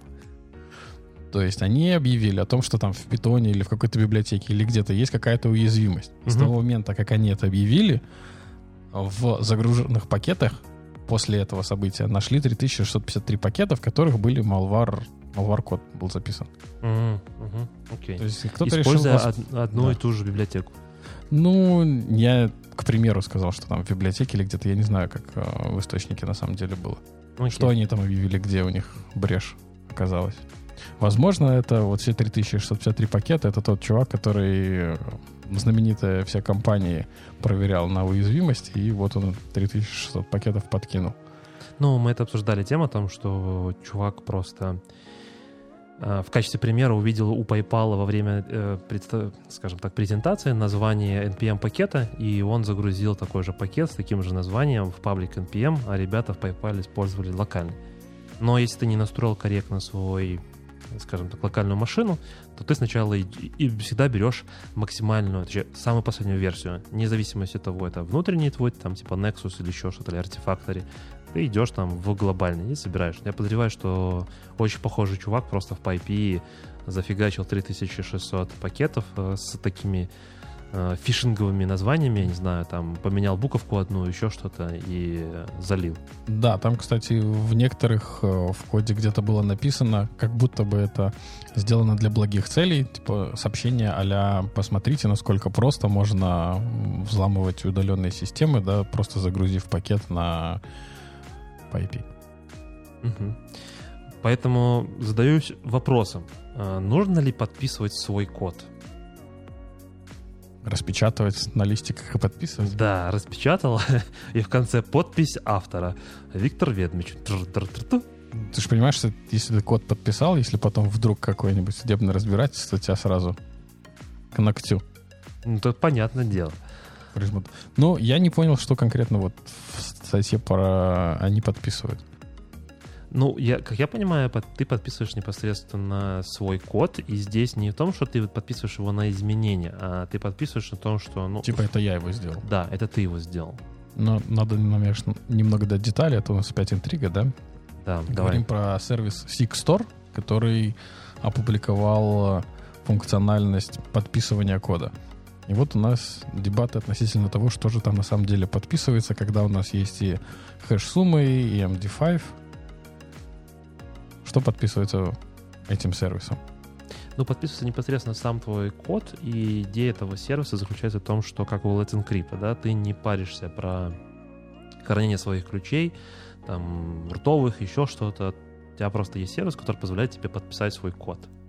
И сказать, том, что да, это сделал Виктор Вермич условно, да, и там, если ты внесешь изменения, то, соответственно, ты внесешь изменения со своим, твой код будет тоже подписан. Ну, там, по-моему, из э, этих из персональных данных только email. И то я не знаю, можно ли email отнести к персональным данным. Ну, как бы все равно идея-то в том, что ты подписываешь, и, ну, например, э, есть там, в том же PowerShell, да, есть же security, что только подписанные uh-huh. скрипты uh-huh. можно запускать. Хочется, типа, к этой аналогии привести. Здесь, ну, тоже, по сути, что-то похоже, да, ты делаешь подписание своего кода, и если он, например, не подписан, э, то... Ты его не запустишь на продакшене. Ну, хочется что в таком духе сказать. Я больше хотел сказать о том, что ты его не запаблишишь в какой-нибудь регистре, например, или еще что-то, какие-то security чеки не пройдут, например, если твой код не подписан. А подписать код могут, например, только там, ну, тех, у кого, у кого есть права, выданный там сертификат или еще что-то, грубо говоря, ключи. И если придет какой-нибудь несанкционированный код, да, не подписанный, ну, соответственно, мы его не пропускаем. Вот тебе как бы пример, э, скажем так, работы или улучшения безо- состояния безопасности. Просто MD5, да, и по факту это когда ты уже там, не знаю, зарелизил, у тебя есть MD5 э, твоего пакета, и ты условно там сравниваешь, да, то, что ты скачал, условно, да, собираешься устанавливать у себя на локале, и то, что я когда загрузил, сказал MD5 вот такое-то, и ты можешь типа сравнить, совпадает или не совпадает. No. Это гарантия того, том, что пакет, который ты себе забрал, он действительно тот же самый, который ты выложил. Здесь немножко другая идея все-таки подписание кода, точно так же, как в гите ты же можешь просто коммитить, да, а можно сделать, чтобы каждый твой коммит тоже был, типа, с сертификатом подписанным. И, ну, соответственно, это ну, уровень э, security там возрастает. Грубо говоря, ты просто логином, паролем, да, ну, то же самое, как с SSH. То есть, либо у тебя есть твои сертификаты, этот сервис просто предлагает тебе облегченный вот вариант, э, как Let's Encrypt с э, возможностью подписания твоего кода. Не, ну SSH там немножко другое, там ну, просто не, шифрование име... трафика. Не-не-не, нет, нет, я имею в виду, когда по SSH логинишься через используя ключи. Не логин, пароль, я имею в виду, что типа там root, э, логин root, пароль э, root или там QWERTY123, да? Нет, у тебя есть, ты вообще выключаешь логин по паролю, да, и говоришь, что теперь буду логиниться только по сертификату. Я вот про это. Угу. Ну, может быть. Ну, Саша. Плю, плюшка сертификата как раз-таки в том, что если сертификат подписывается каким-то CM, который условно ты контролируешь, то в случае компрометации сертификата ты его просто отзываешь и все. Угу. То есть то же самое, я думаю, с подписанными пакетами. Честно говоря, я очень пытался разобраться в конкретно вот данном инструменте, который, ну, это же как бы CNF, да, то есть э, Cloud Native Foundation, да. Угу. Compute Foundation. Compute Foundation, да, извиняюсь. Но я что-то как-то и не понял. Я увидел NPM там, да, то есть как пример. То есть я так понимаю, как раз-таки ребята хотят решить эту проблему с тем, что в случае какой-то компрометации пакета каким-то вот опять-таки централизованным CA можно все это дело отозвать, чтобы не пострадали другие клиенты. Ну, это как бы идея, которую я понимаю, но она может быть неправильной, потому что, ну, с, конкретно с NPM я не так много работаю, чтобы понимать, как эта вся механика работает. Вот. Но в любом случае сейчас все работают на безопасность. Ну, как показал PayPal и парень, который подменил пакеты, не очень хорошо работает. Ну, там не да. PayPal, там на самом деле множество компаний, там ну, почти, почти все. Отсылка была. Ну да, да. Окей, да. В общем, подписывать свой код, конечно, общем, стоит. В общем, может быть, что добавится дополнительный степ в CI-CD pipeline. Подписание кода. Да. Ну, вполне валидно, а почему нет? А, ну, тут скорее а, добавится степ, что каждый разработчик должен под, при комите... Помимо того, что подписать, еще в конце проверить, подписан, не подписан, кем подписан. И так далее. Если подписи с двух сторон, да, вот это вот все. Пол подписи здесь, под пол, пол подписи там. Окей. Саш, делаешь ли ты бэкап? Или ты из тех людей, которые еще не делает бэкап? Я как не делал, так и не делаю. Ну, честно говоря, я Да, я, Поэтому ты у нас красивый. я делаю бэкапы Тоже даже, с- обжигался. даже своих поводу. персональных вещей. Ну, например, да, у меня есть Носки. MacBook. Носки, да, например, я бэкап носки. Э, ну, MacBook, да, то Да. есть я вот спец- специально купил самсунговский SSD-шник внешний, которым я делаю, На терабайт? да, периодические бэкапы, потому что, ну, я вот когда мигрировал, На Вспоминая. M1? А что ты Про- бэкапишь? А? Что ты бэкапишь? Почему ты не используешь а, iCloud? э, дорого-богато, А Сколько стоил тебе SSD-шник? дешево-сердито. М, А давай теперь посчитаем. Давай. Давай. Сколько стоил твой SSD-шник? По-моему, он стоит у нас в Беларуси 300 рублей. Ну, может быть, ну, 100 долларов давай так. Не-не, я думаю, огрубим. ты- давай округлим где-то 120-130 долларов. Затрудняюсь сказать точно, потому что я не помню. А, Ну, в- допустим, да. Да, э, iCloud на 2 терабайта стоит э, 10 долларов в месяц. Окей. На год хватит. Ну, и все. Ну, сколько твой SSD-шник проживет и э, там... С учетом того, сколько ты там раз бэкапы делаешь. Периодически. Ну, честно говоря, я, Еще можно уронить, потерять. Да. я Где гарантия того, что бэкап на твой бэкап сохранится? не доверяю я сервисам iCloud? в данном случае. То есть бэкапить прям свою рабочую станцию. А с Пусть она телефона? зашифрован. Тоже я не делаю. У меня пока ни разу не делался бэкап, потому что я жмусь. Но я обязательно, наверное, исправлю этот момент, потому что на андроиде раньше, ну, как бы было просто, да, то есть ты... Никогда телефона не терял? Нет, Никогда не ломались вдруг? нет. Вот Витя тебе может рассказать, как он в холодильнике телефон восстанавливал. А я думаю, Витя в холодильнике был. Ну, на самом деле, да, отвечая на вопрос, э, бэкапы, да. То есть, э, как я сказал, рабочая станция, как что еще бэкап? У меня есть password manager, который я бэкаплю на листике и складываю в очень тайном месте, о котором никто не знает, под ламинатом. А, Так уже это не тайное место. Ламинат. Идем к Саше в квартиру и поднимаем ламинат. Ну, это я условно говорю. Э, Вот. Ну, в целом, бэкапы, если говорить про э, какие-то инфраструктурные части, да, но в основном все мои проекты были связаны с тем, что конкретно я не занимался этим. Я, возможно, предоставлял где-то сервисы, какие-то хранилища, куда эти бэкапы складывались. Но и, в принципе, я не только делаю бэкапы, я и проверяю, чтобы эти бэкапы восстанавливались, что тоже немаловажно. Мгм. Собственно, это на тему, которую мы сейчас хотим обсудить, э, называется на, на английском примерно звучит следующим образом Backup and Disaster Recovery in Age of GitOps and CI/CD Deployments. Слушай, ну тут из всей фразы нужно было перевести только век слова. Ну, Бэкап и recovery да. в век GitOps и CI/CD. Ну да, да, да, да, да. Deployment ов. Эм, Ну, я решил, что уже стоит. Давайте на русском это скажем. Стратегии резервного копирования. Где ты И- видишь здесь стратегии? Ну, не знаю, disaster recovery strategy обычно. Я поэтому так. Ну, тут написано Disaster Тут Recovery. нет, тут нет. Strategy. Да, все по тексту. Ну, давай, резервное копирование и срочное восстановление. Как вот сказать на русском? Эм, Это очень сложное упражнение. Я предлагаю таких к теме. Первый вопрос, который я бы накинул бы. Чем DR... Ладно, это, наверное, не в тему, окей. Э, Ты Зачем? оз- Озадачил меня этим вопросом Disaster Recovery. Форс-мажор это называется, по-моему. У нас, в крайней мере, во всех договорах, да, всякий форс-мажор это цунами и все остальное. Не, не подойдет сюда. Ну, это ж не recovery. А рекавери после форс-мажора. Восстановление после форс-мажора. Ладно, давайте. Да, чем DR отличается от GitOps? Нет, я хотел накинуть как бы вопрос, не относящийся к этой теме относительно, задать по-другому. Чем DR отличается от High Availability? Ну, Саша?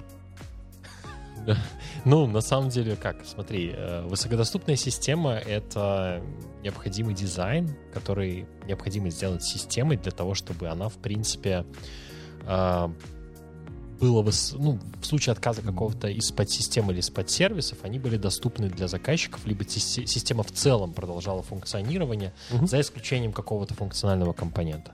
А disaster recovery — это как раз-таки процесс, который направлен на то, чтобы этот вышедший компонент из строя при- пришел Восстановить в восстанов- восстановленное состояние. работающее состояние. Согласен. Disaster recovery — аварийное восстановление. А Google Translate? Да, да, да, да, да, да. Google Translate. А, Вкинул вопрос, чтобы самому ходить перевести. Зачем нужен Disaster Recovery, если у тебя GitOps и CI/CD? Я не говорю сейчас про хранение данных, которые генерируются в stateful приложении, там в базе данных вашей, да, там и так далее. Я говорю, например, про вот, например, э, Kubernetes. Kubernetes, э, то слово, которое Максим все не хотел, чтобы я произносил, так я его произнес. Kubernetes у меня есть какие-то ресурсы, которые я доставляю, используя GitOps подход. Например, Argo CD, неважно, что угодно. Нужно ли мне делать бэкап etcd? И зачем? etcd, по сути, это база в Kubernetes, которая хранит все эти ресурсы. Определение кастомных ресурсов, сами эти ресурсы, все эти объекты этих ресурсов. Например, там деплойменты, репликасеты и прочее, прочее, прочее.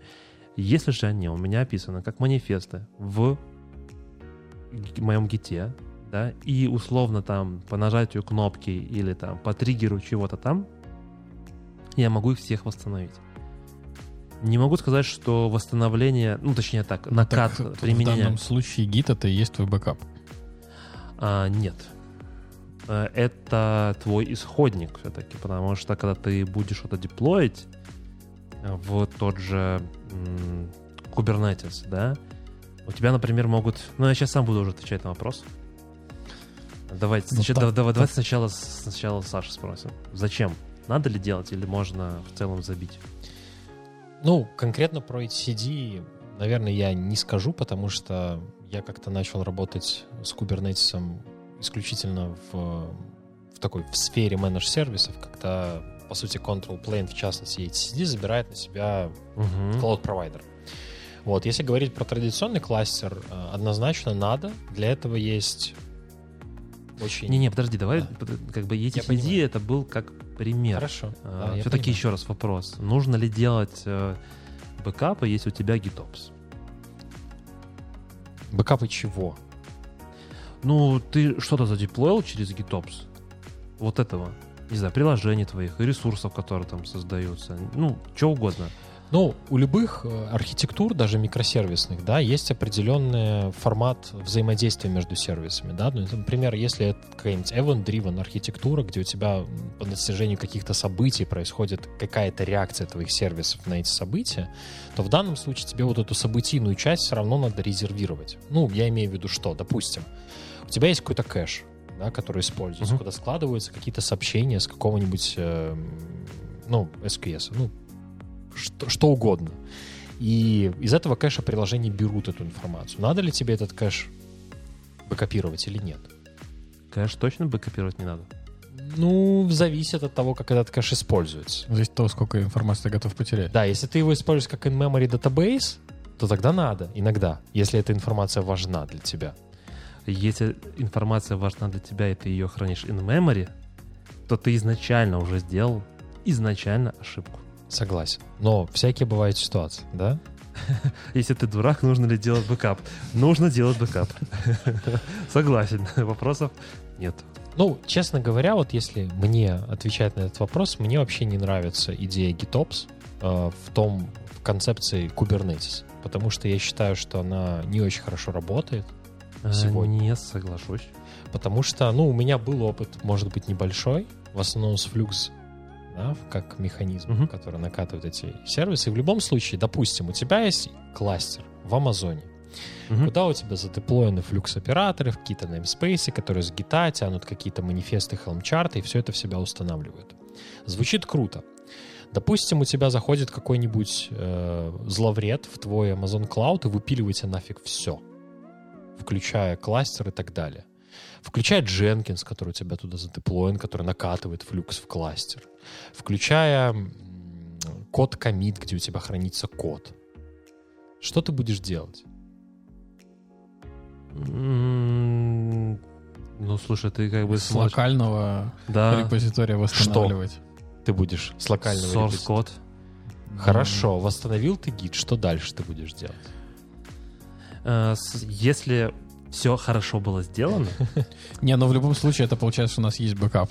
Да, даже Да, случае. то Ну, есть у тебя есть бэкап, хотя, бы, есть хотя бы где-то. процесса. То есть я просто к чему?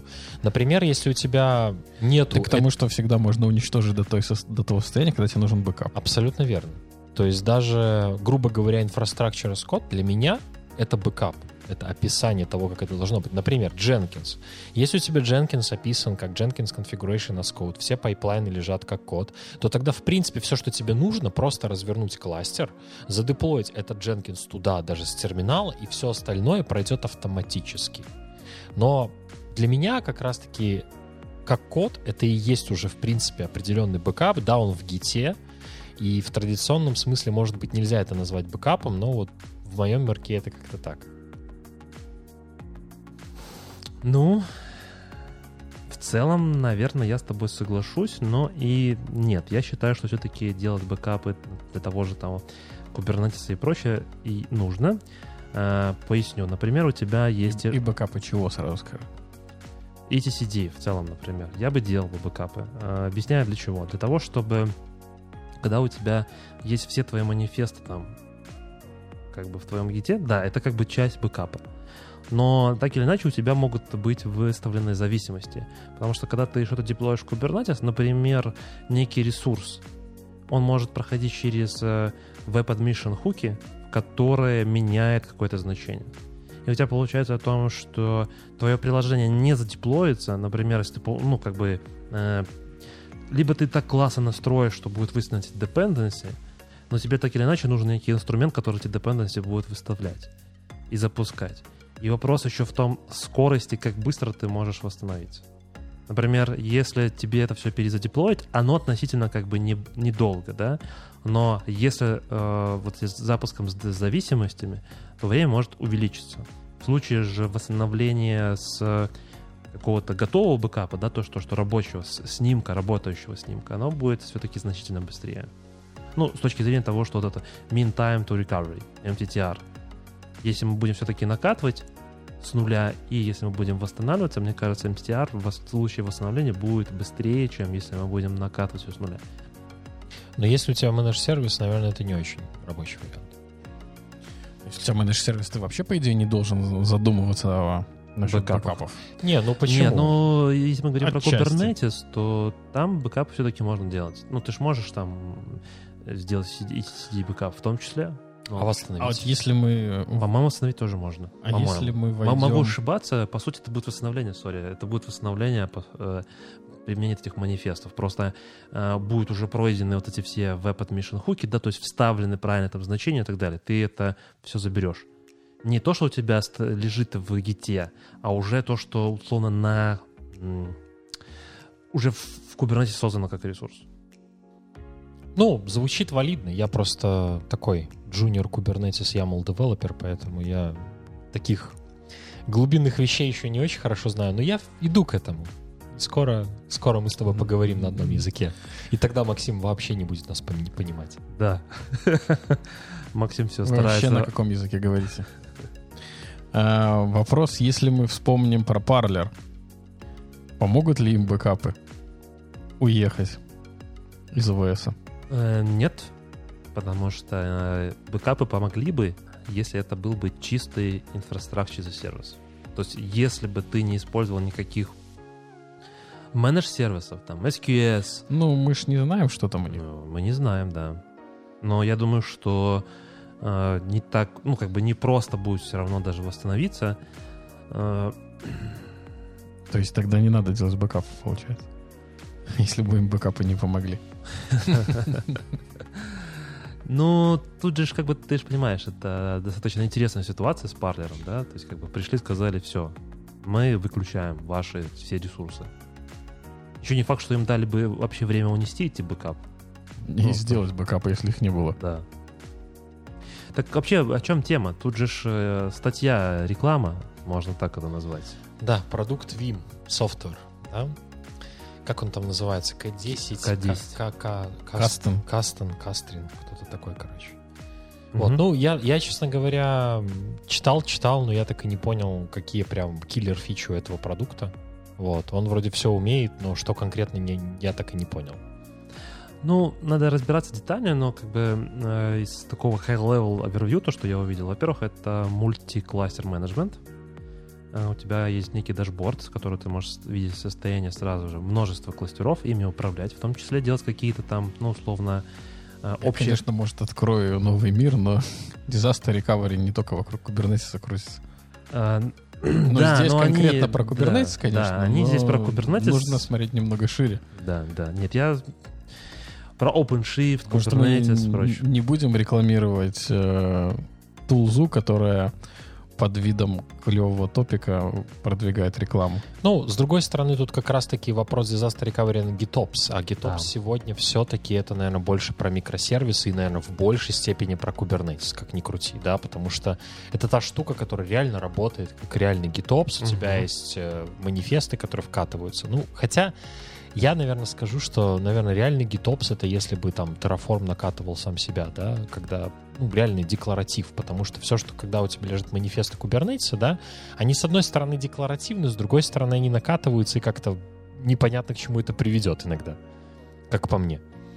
А в чем разница то, что ты накатишь сам? Нажмешь купить или или там Helm up- up- upgrade. Не, разницы никакой нету, как раз ну таки, вот, да. вот. Но не Просто знаю. то, что у тебя, например, в том же Argo, я не знаю, как во Флюксе, в Argo ты, например, можешь видеть, что у тебя э, в desired, ну, то есть желаемом состоянии, что ты хотел бы сделать, да, и то, что у тебя есть в текущий лайф. И ты можешь смотреть, типа, разницу. Плюс э, Argo на себя берет м, функционал, типа, Helm Dry Run, Мгм. то есть Argo, у тебя, например, есть некий Helm пакет, и ты хочешь его заплавить. Ты идешь, Argo забирает этот Helm, делает run, по факту выплевывает просто Kubernetes манифест вот этот вот огромный, да, там на, пару, не знаю, там на тысячу строк, и его применяет.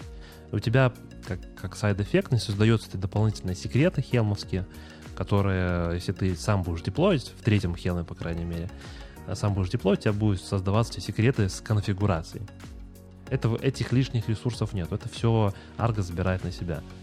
И применение вот этого всего, ты заходишь в Argo, и что очень круто, ну, с точки зрения там как бы, э, что в Argo мне нравится, что ты можешь очень быстро, в том числе, там, делать откаты обратно, как в Helm, в принципе, да, то есть ты можешь сделать там rollback, а в Argo как функционал тоже тебе там, вернись, пожалуйста, вот на эту версию. Ну, по-моему, достаточно удобно. То есть сейчас, например, то, что вот мы реализовываем там Spark в Kubernetes, чис- чистый... Третья запретная тема. Да, третья запретная тема. Э, Чисто GitOps. То есть клиент, э, если хочет... Чистый гитопс, грязный гитопс. Ну, в том плане то, что ничего друг... со стороны не находится. То есть есть э, там джарник или некая библиотека, которую нужно запускать в Spark. И клиент просто там, в YAML файле описывает на таком-то там Kubernetes кластере такой-то джарник с такими-то параметрами. Как только он это вкоммитал, там, либо хук срабатывает, либо у того же Argo 3 минуты э, тайм-аут, ну, рефреш, проверки состояния гита, э, это все уходит в Kubernetes.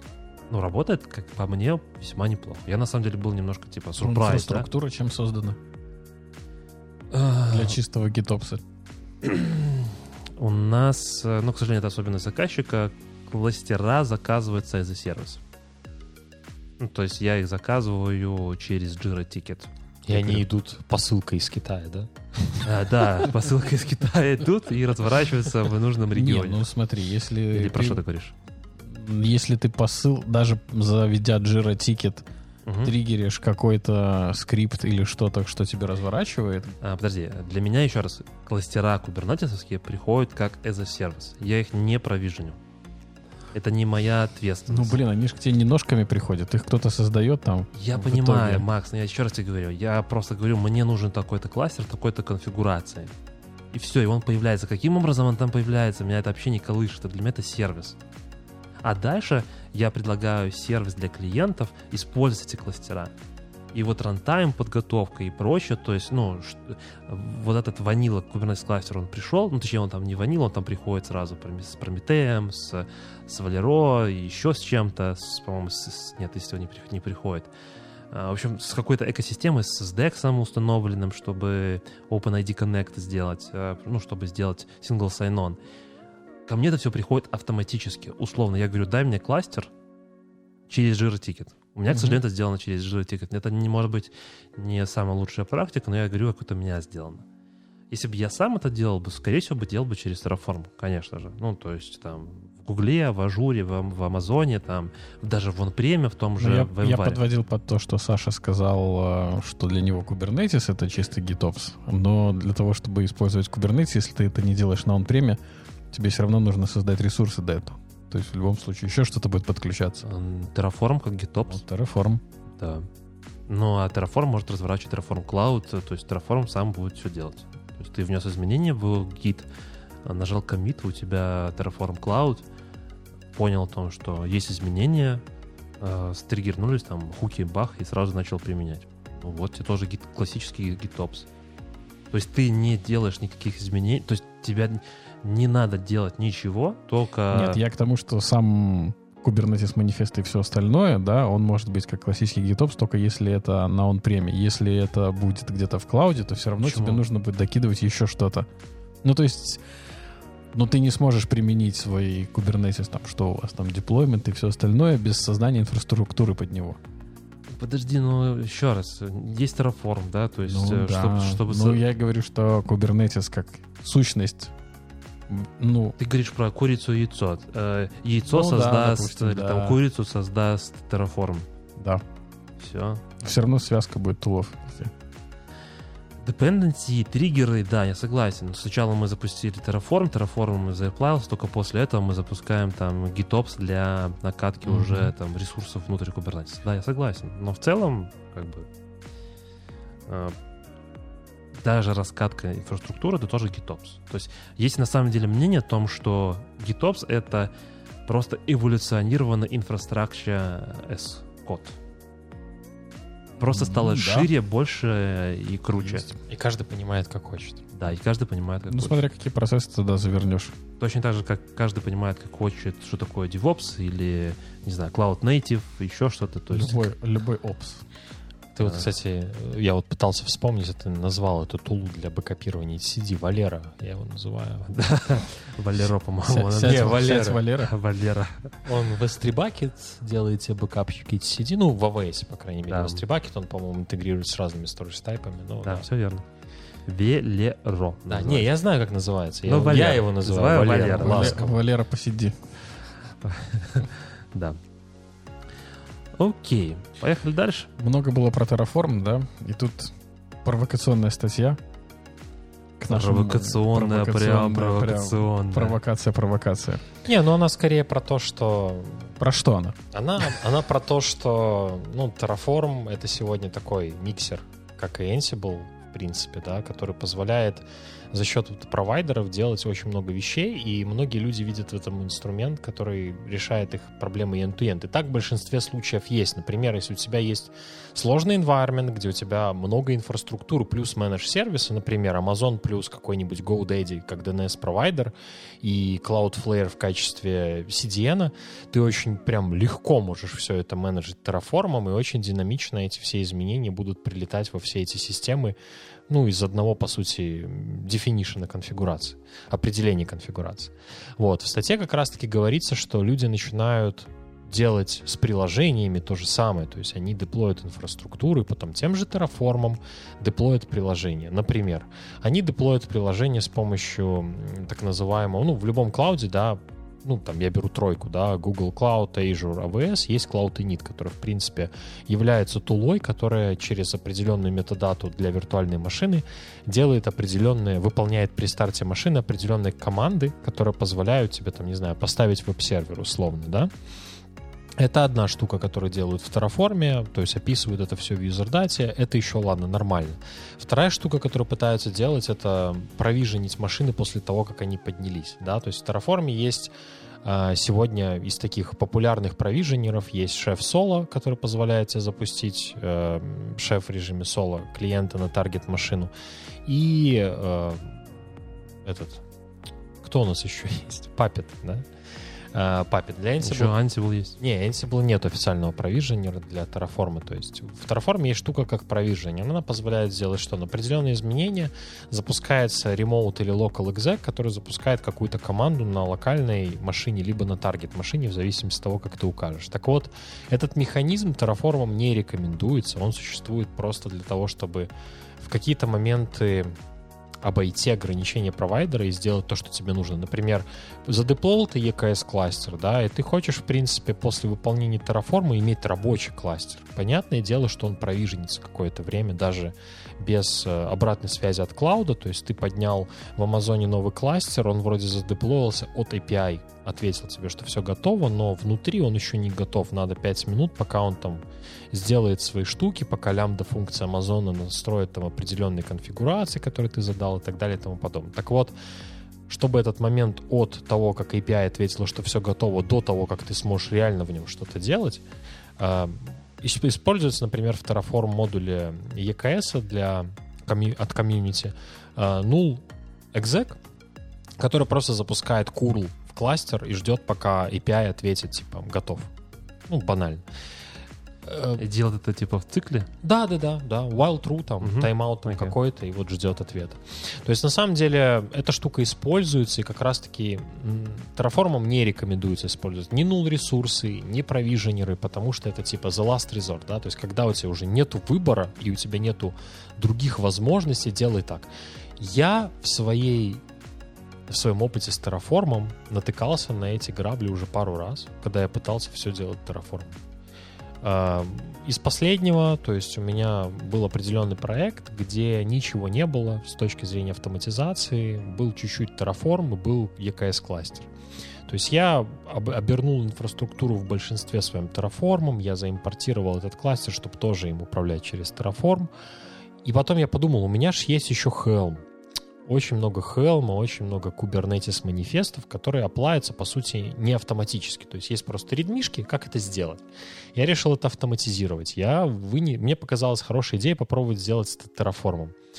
И все-таки, когда я уже упоролся в это настолько, когда у меня все происходило таким образом, я понял, что это не очень удобно, потому что банально Helm Diff отсутствует. То есть я не вижу реально, что меняется, да. То есть запустив Helm Diff локально, мне намного удобно, чем запускать Terraform, который мне просто выводит разницу ямли, и все, я не понимаю, что у меня поменяется. Да, я переда, поменял значение, но это все, что я вижу. И это для меня прям не информативно. И вот на этом проекте как бы потом постепенно мы, ну, уходим, уходили в сторону Helm файла, чтобы это все было централизовано, все манифесты. Но, тем не менее, все равно через Terraform что-то делается. Например, мы создаем AWS Config Map, который определяет, как мы логинимся в кластер, ну, маппинг э, ролей Амазона на роли Kubernetes.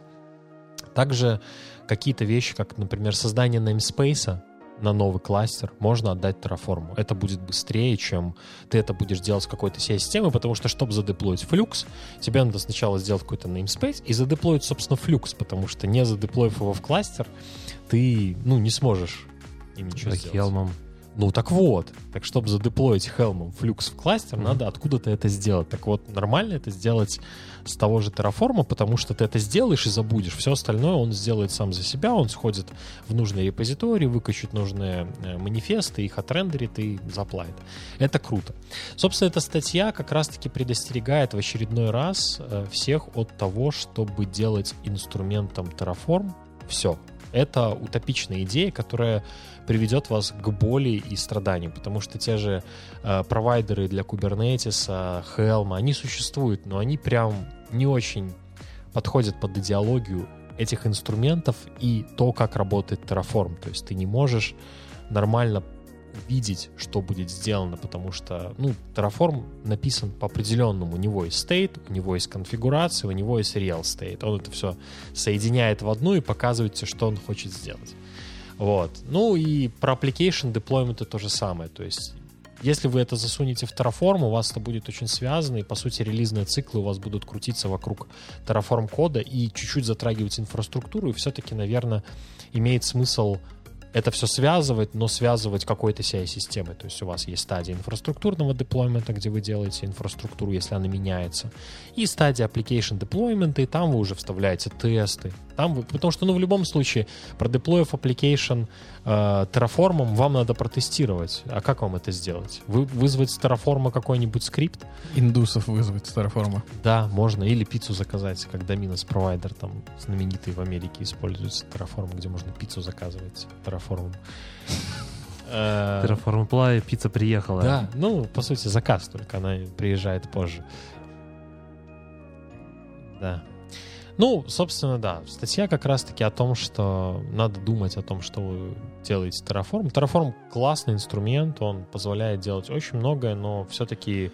Но подождите до версии 1.0, может быть, тогда можно будет его и деплоить им. Уни- универсальные миксеры, они утопичны. Ну, то есть я лично не верю в то, что когда-то появится один инструмент, который будет решать все проблемы. Ну, то есть... Как и- это волшебная кнопка, мы все к ней идем. Да. Сделаем волшеб- мне красиво. О ней все говорят, но в итоге эта волшебная кнопка стоит денег. Ну, то есть, чтобы сделать волшебную кнопку, тебе надо сделать дизайн, тебе нужно сделать функционал, и для этого надо там, ну, нормальное количество инженеров. Потому что под капотом это не один инструмент, это там связка из пяти инструментов плюс куча клея. Ну, так называемого glue language между ними в виде Groovy пайплайна, в виде YAML, в виде питона, в виде шелла, в виде whatever else. Потому что любой релизный цикл сегодня — это сложный процесс, который не просто включает применение инструмента, он включает тестирование. Причем, ну, сколько видов тестирования, Витя, ты знаешь? Много. Много. Вот именно так. Надо отвечать на собеседование, когда вас спрашивают, какие виды тестирования вы Нет, знаете. ты сказал сколько. Нет, я, я шучу, я шучу. Да. Ну да, на самом деле я просто про то, что сегодня вот э, ну, мы на DevOps Minsk говорили про security тестирование, которое тоже становится все больше и больше востребованным, потому что все понимают, что если этим пренебречь, потом можно закрыться. Ну, как бизнес, да, то есть если вы пренебре- пренебреж- Пренебрегаете. пренебрегаете безопасностью, то есть вероятность, что кто-то это найдет, эту лазеечку, украдет какие-нибудь данные, где-то их опубликует, и вам придется закрыться, потому что вы не сможете расплатиться со своими клиентами, или, в принципе, ваша репутация очень сильно пострадает. Вот, поэтому, да, как-то так.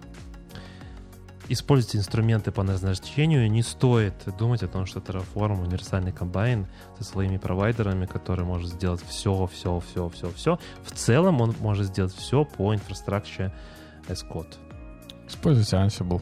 Если вам нужен, если да, если нужен deployment, configuration, Используйте Ansible. да. Да, потом, получается, заходишь в Amazon, где в качестве Infrastructure as Code используется Ansible, а там создано 38 виртуалок, которые называются Test Me Please. Ну, потому что виртуалки... Тесты не сработали. Виртуалки же они не уникальны по имени, они уникальны по айдишникам, да, то есть если бы ты попытался Ansible создать в одной VPC две security группы с именем Test Me Please, то во второй раз у тебя бы упал, потому что security group name — это уникальная штука. А, вот, а вот с инстансами не так, к сожалению. Вот видишь, третья версия на подходе Ansible а не могут порешать проблему. Потому что инструмент не для этого создавался Да. изначально. Инструмент создавался с э, посылом configuration менеджмента. Вот И- сейчас вот пытаются, извини, что перебил, с кубернетисом так сделать. На мой взгляд, это сегодня комбайн в комбайне комбайном покрывается, где, в принципе, раньше было, ну, там, условно, примитивы достаточно простые, а потом появились, ну, точнее, они появились давно, стали популяризироваться, всякие контроллеры дополнительные, да, то есть кастомные ресурсы, Без этого очень сложно в Kubernetes. Сложно, я и говорю. Ну, то есть, и э, эта штука усложняется. С каждым релизом появляются новые сущности, переопределяются старые. Э, Вокруг э, Kubernetes растет огромное количество, большое комьюнити, продукты и прочее, прочее. И вот это усложняет. Сам Kubernetes, не могу сказать, что он сильно усложняется, если мы говорим про ванила Kubernetes.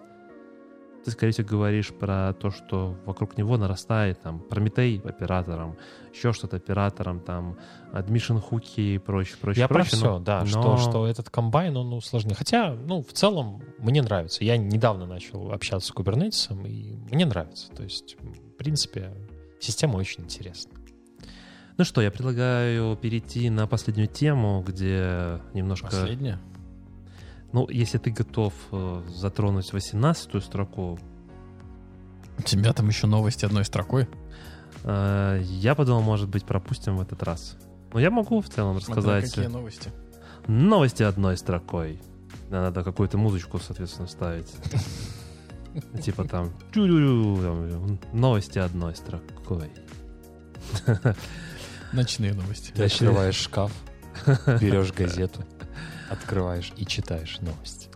А, Пока я отсутствовал, провел- прошла конференция от Microsoft, Не согласованная с тобой. не согласованная со мной. Видимо, поэтому Microsoft э, упал, пока меня не было. Что они в- зарелизили? Теперь в Azure ARC, ARC, наверное, так это будет по-русски произноситься, можно использовать Kubernetes, и теперь это доступно General Available. Что такое Azure ARC? Это э, попытка сделать мультиклауд э, hybrid cloud solution, Э, И в данном случае для меня это звучит как полный аналог Антоса в Гугле, который существует. Идея заключается в том, что у тебя может быть множество Kubernetes кластеров, находящихся в разных облаках. Например, в Ажуре, в AWS, в OnPrem, ты их соединяешь в одном месте. И централизованно оркестратор оркестраторов Kubernetes. Мне кажется, ты не знаешь, что такое одной строкой. Да, э, также они зарелизили возможность миграции контейнеров в AKS. У Kubernetes э, появился 100-тысячный issue. 100 тысяч Мгм. ишьюсов, фича, фича и прочее, прочее. Я думал, Первый- девелопер будет. Первый шестизначный PR или ишьюр, ну, как бы неважно, как называть.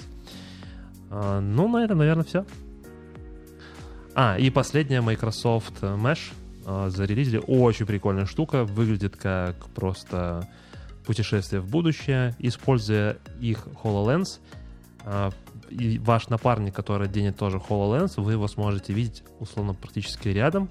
А, Используя там сканирование э, камерами, вы будете его максимально близко видеть, как бы как э, проекцию, и взаимодействовать с удаленными товарищами. Видимо, корона сподвигает того, что мы скоро все будем сидеть тупо по домам, одевать HoloLens и вот так вот Я взаимодействовать. думал, не корона, а то, что мы в космос там летаем. Космос. Можно будет с родственниками разговаривать. И я вот тут вспомнил фичу Microsoft Teams, которая появилась полгода назад на фоне того, как начали все активно в пандемию общаться, э, где во время митинга можно нажать кнопку, как будто вы все в аудитории, и Да. там вот так вот очень страшно накладываются лица. И я вот представил, что следующая итерация, да, это будет, короче, 3D-проекция людей, сидящих в трусах в одной комнате и разговаривающих на темы очень серьезных проектов. Но я думаю, что этой технологией могут заинтересоваться другие игроки. Да. Однозначно. Максим, как всегда, думает немножко про другое. Последнюю статью я предлагаю перекинуть в следующий выпуск, там, где мы будем про Мартина Фаулера и технический долг говорить. Я думаю, она туда неплохо ляжет. Окей.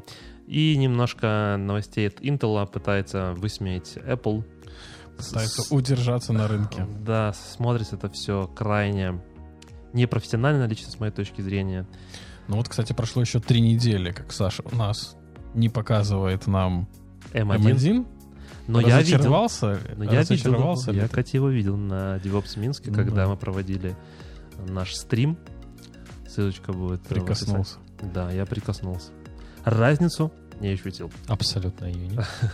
Но, но хочется все-таки, наверное, больше оперативной памяти, я потому что в очередной раз решил а, попробовать что-то более круче, чем Visual Code. Мгм. Подсмотрел у Виктора, что он пользуется PCharm, Мгм. и как-то Что ты ямлики в PyCharm набираешь? все, ямлики. Мне единственное не хватает это груви синтаксиса, а так все круто. Так вот, э, PCharm, когда ты открываешь три окна, через три дня Плохо. очень он начинает... Потому что э, Java. MacBook, Потому что Java, да.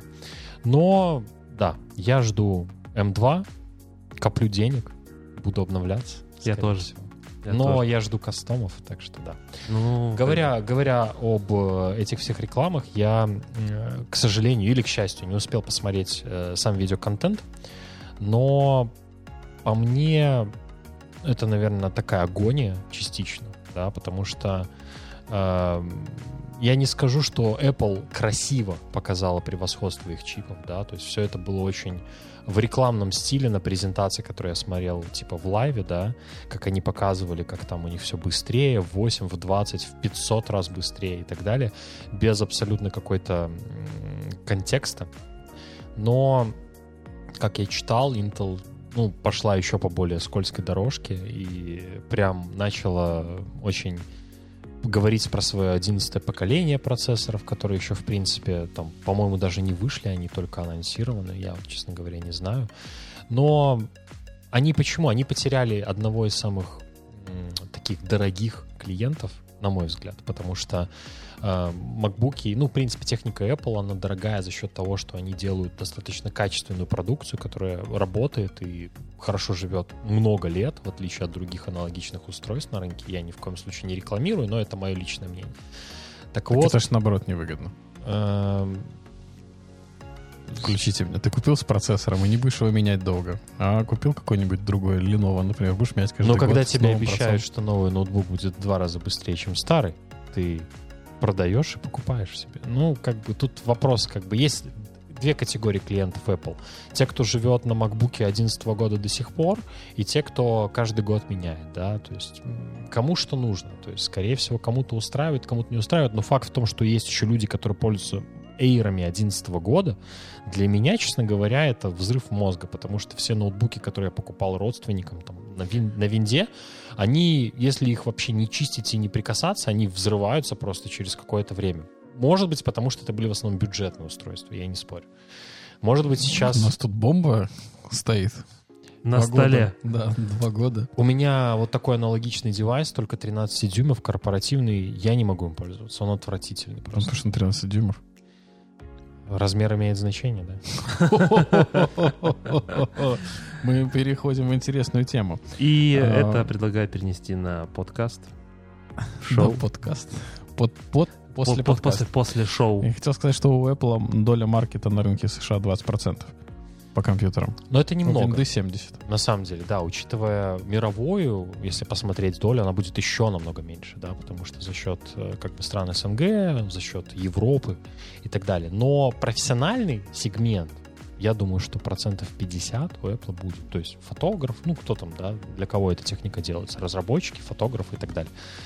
Но В любом случае, тут даже 10% это значительная да, потеря да. рынка. А для Intel это очень много, учитывая, что с другой стороны есть AMD, который им настолько палки в колеса вста- вставляет своими процессорами, которые, ну, сегодня реально дешевле, почти в два раза в топе собрать на AMD, чем на Intel себе игровую рабочую станцию, и она будет быстрее и лучше работать без перегрева. Хотя, чего греха таить, когда сломался по определенным причинам мой ста- стационарный компьютер, который мне служил еще со свадьбы уже там 8 лет, я пошел и взял себе маленький интеловский нук, ну такая маленькая коробочка э, на i5 процессоре, который отлично для домашних целей мне прям с головой спасает, но домашние цели это жена там в браузерах сидит, текст набирает и видос смотрит. Но опять-таки AMD сейчас прям очень сильно теснит Intel, и им тяжело сейчас. Ну, по моей субъективной оценке, как бы, смотря на новости, на то, что они пытаются делать, им очень тяжело, и они прям, походу, даже не знают, за что браться, как рынок спасать свой. Поменяли своего SEO, по-моему, недавно. Ну, кто знает, на самом деле, может быть, еще вернуться, но кажется, что да, Intel уже совсем все плохо. Что там с приходит. их акциями? Э, Не смотрел, но сейчас рынок вроде как вообще падает. Может, пора покупать акции Intel? Э, Есть такое мнение, что да, что поменявшийся фун- хотел сказать функционал, поменявшийся топ-менеджмент может привести к возрождению самой компании. Но мне кажется, очень здорово то, что есть конкуренция, что, потому что как бы до того, можно сказать, просто был один-единственный Intel, да, как бы там AMD долгое время как-то проседал там в стороне, и было очень все больно и глухо. С появлением там смартфонов, ARM-платформы в целом, мне кажется, что стало намного лучше, и эта конкуренция будет приводить к лучшим результатам того, что ноутбуки станут мощнее, тише и так далее. Я думаю, что на этой хардварной ноте будем заканчивать. И, как всегда, с вами был Виктор. Максим. И Саша. Не всегда, но иногда. DevOps Kitchen Talks. Закончили готовить.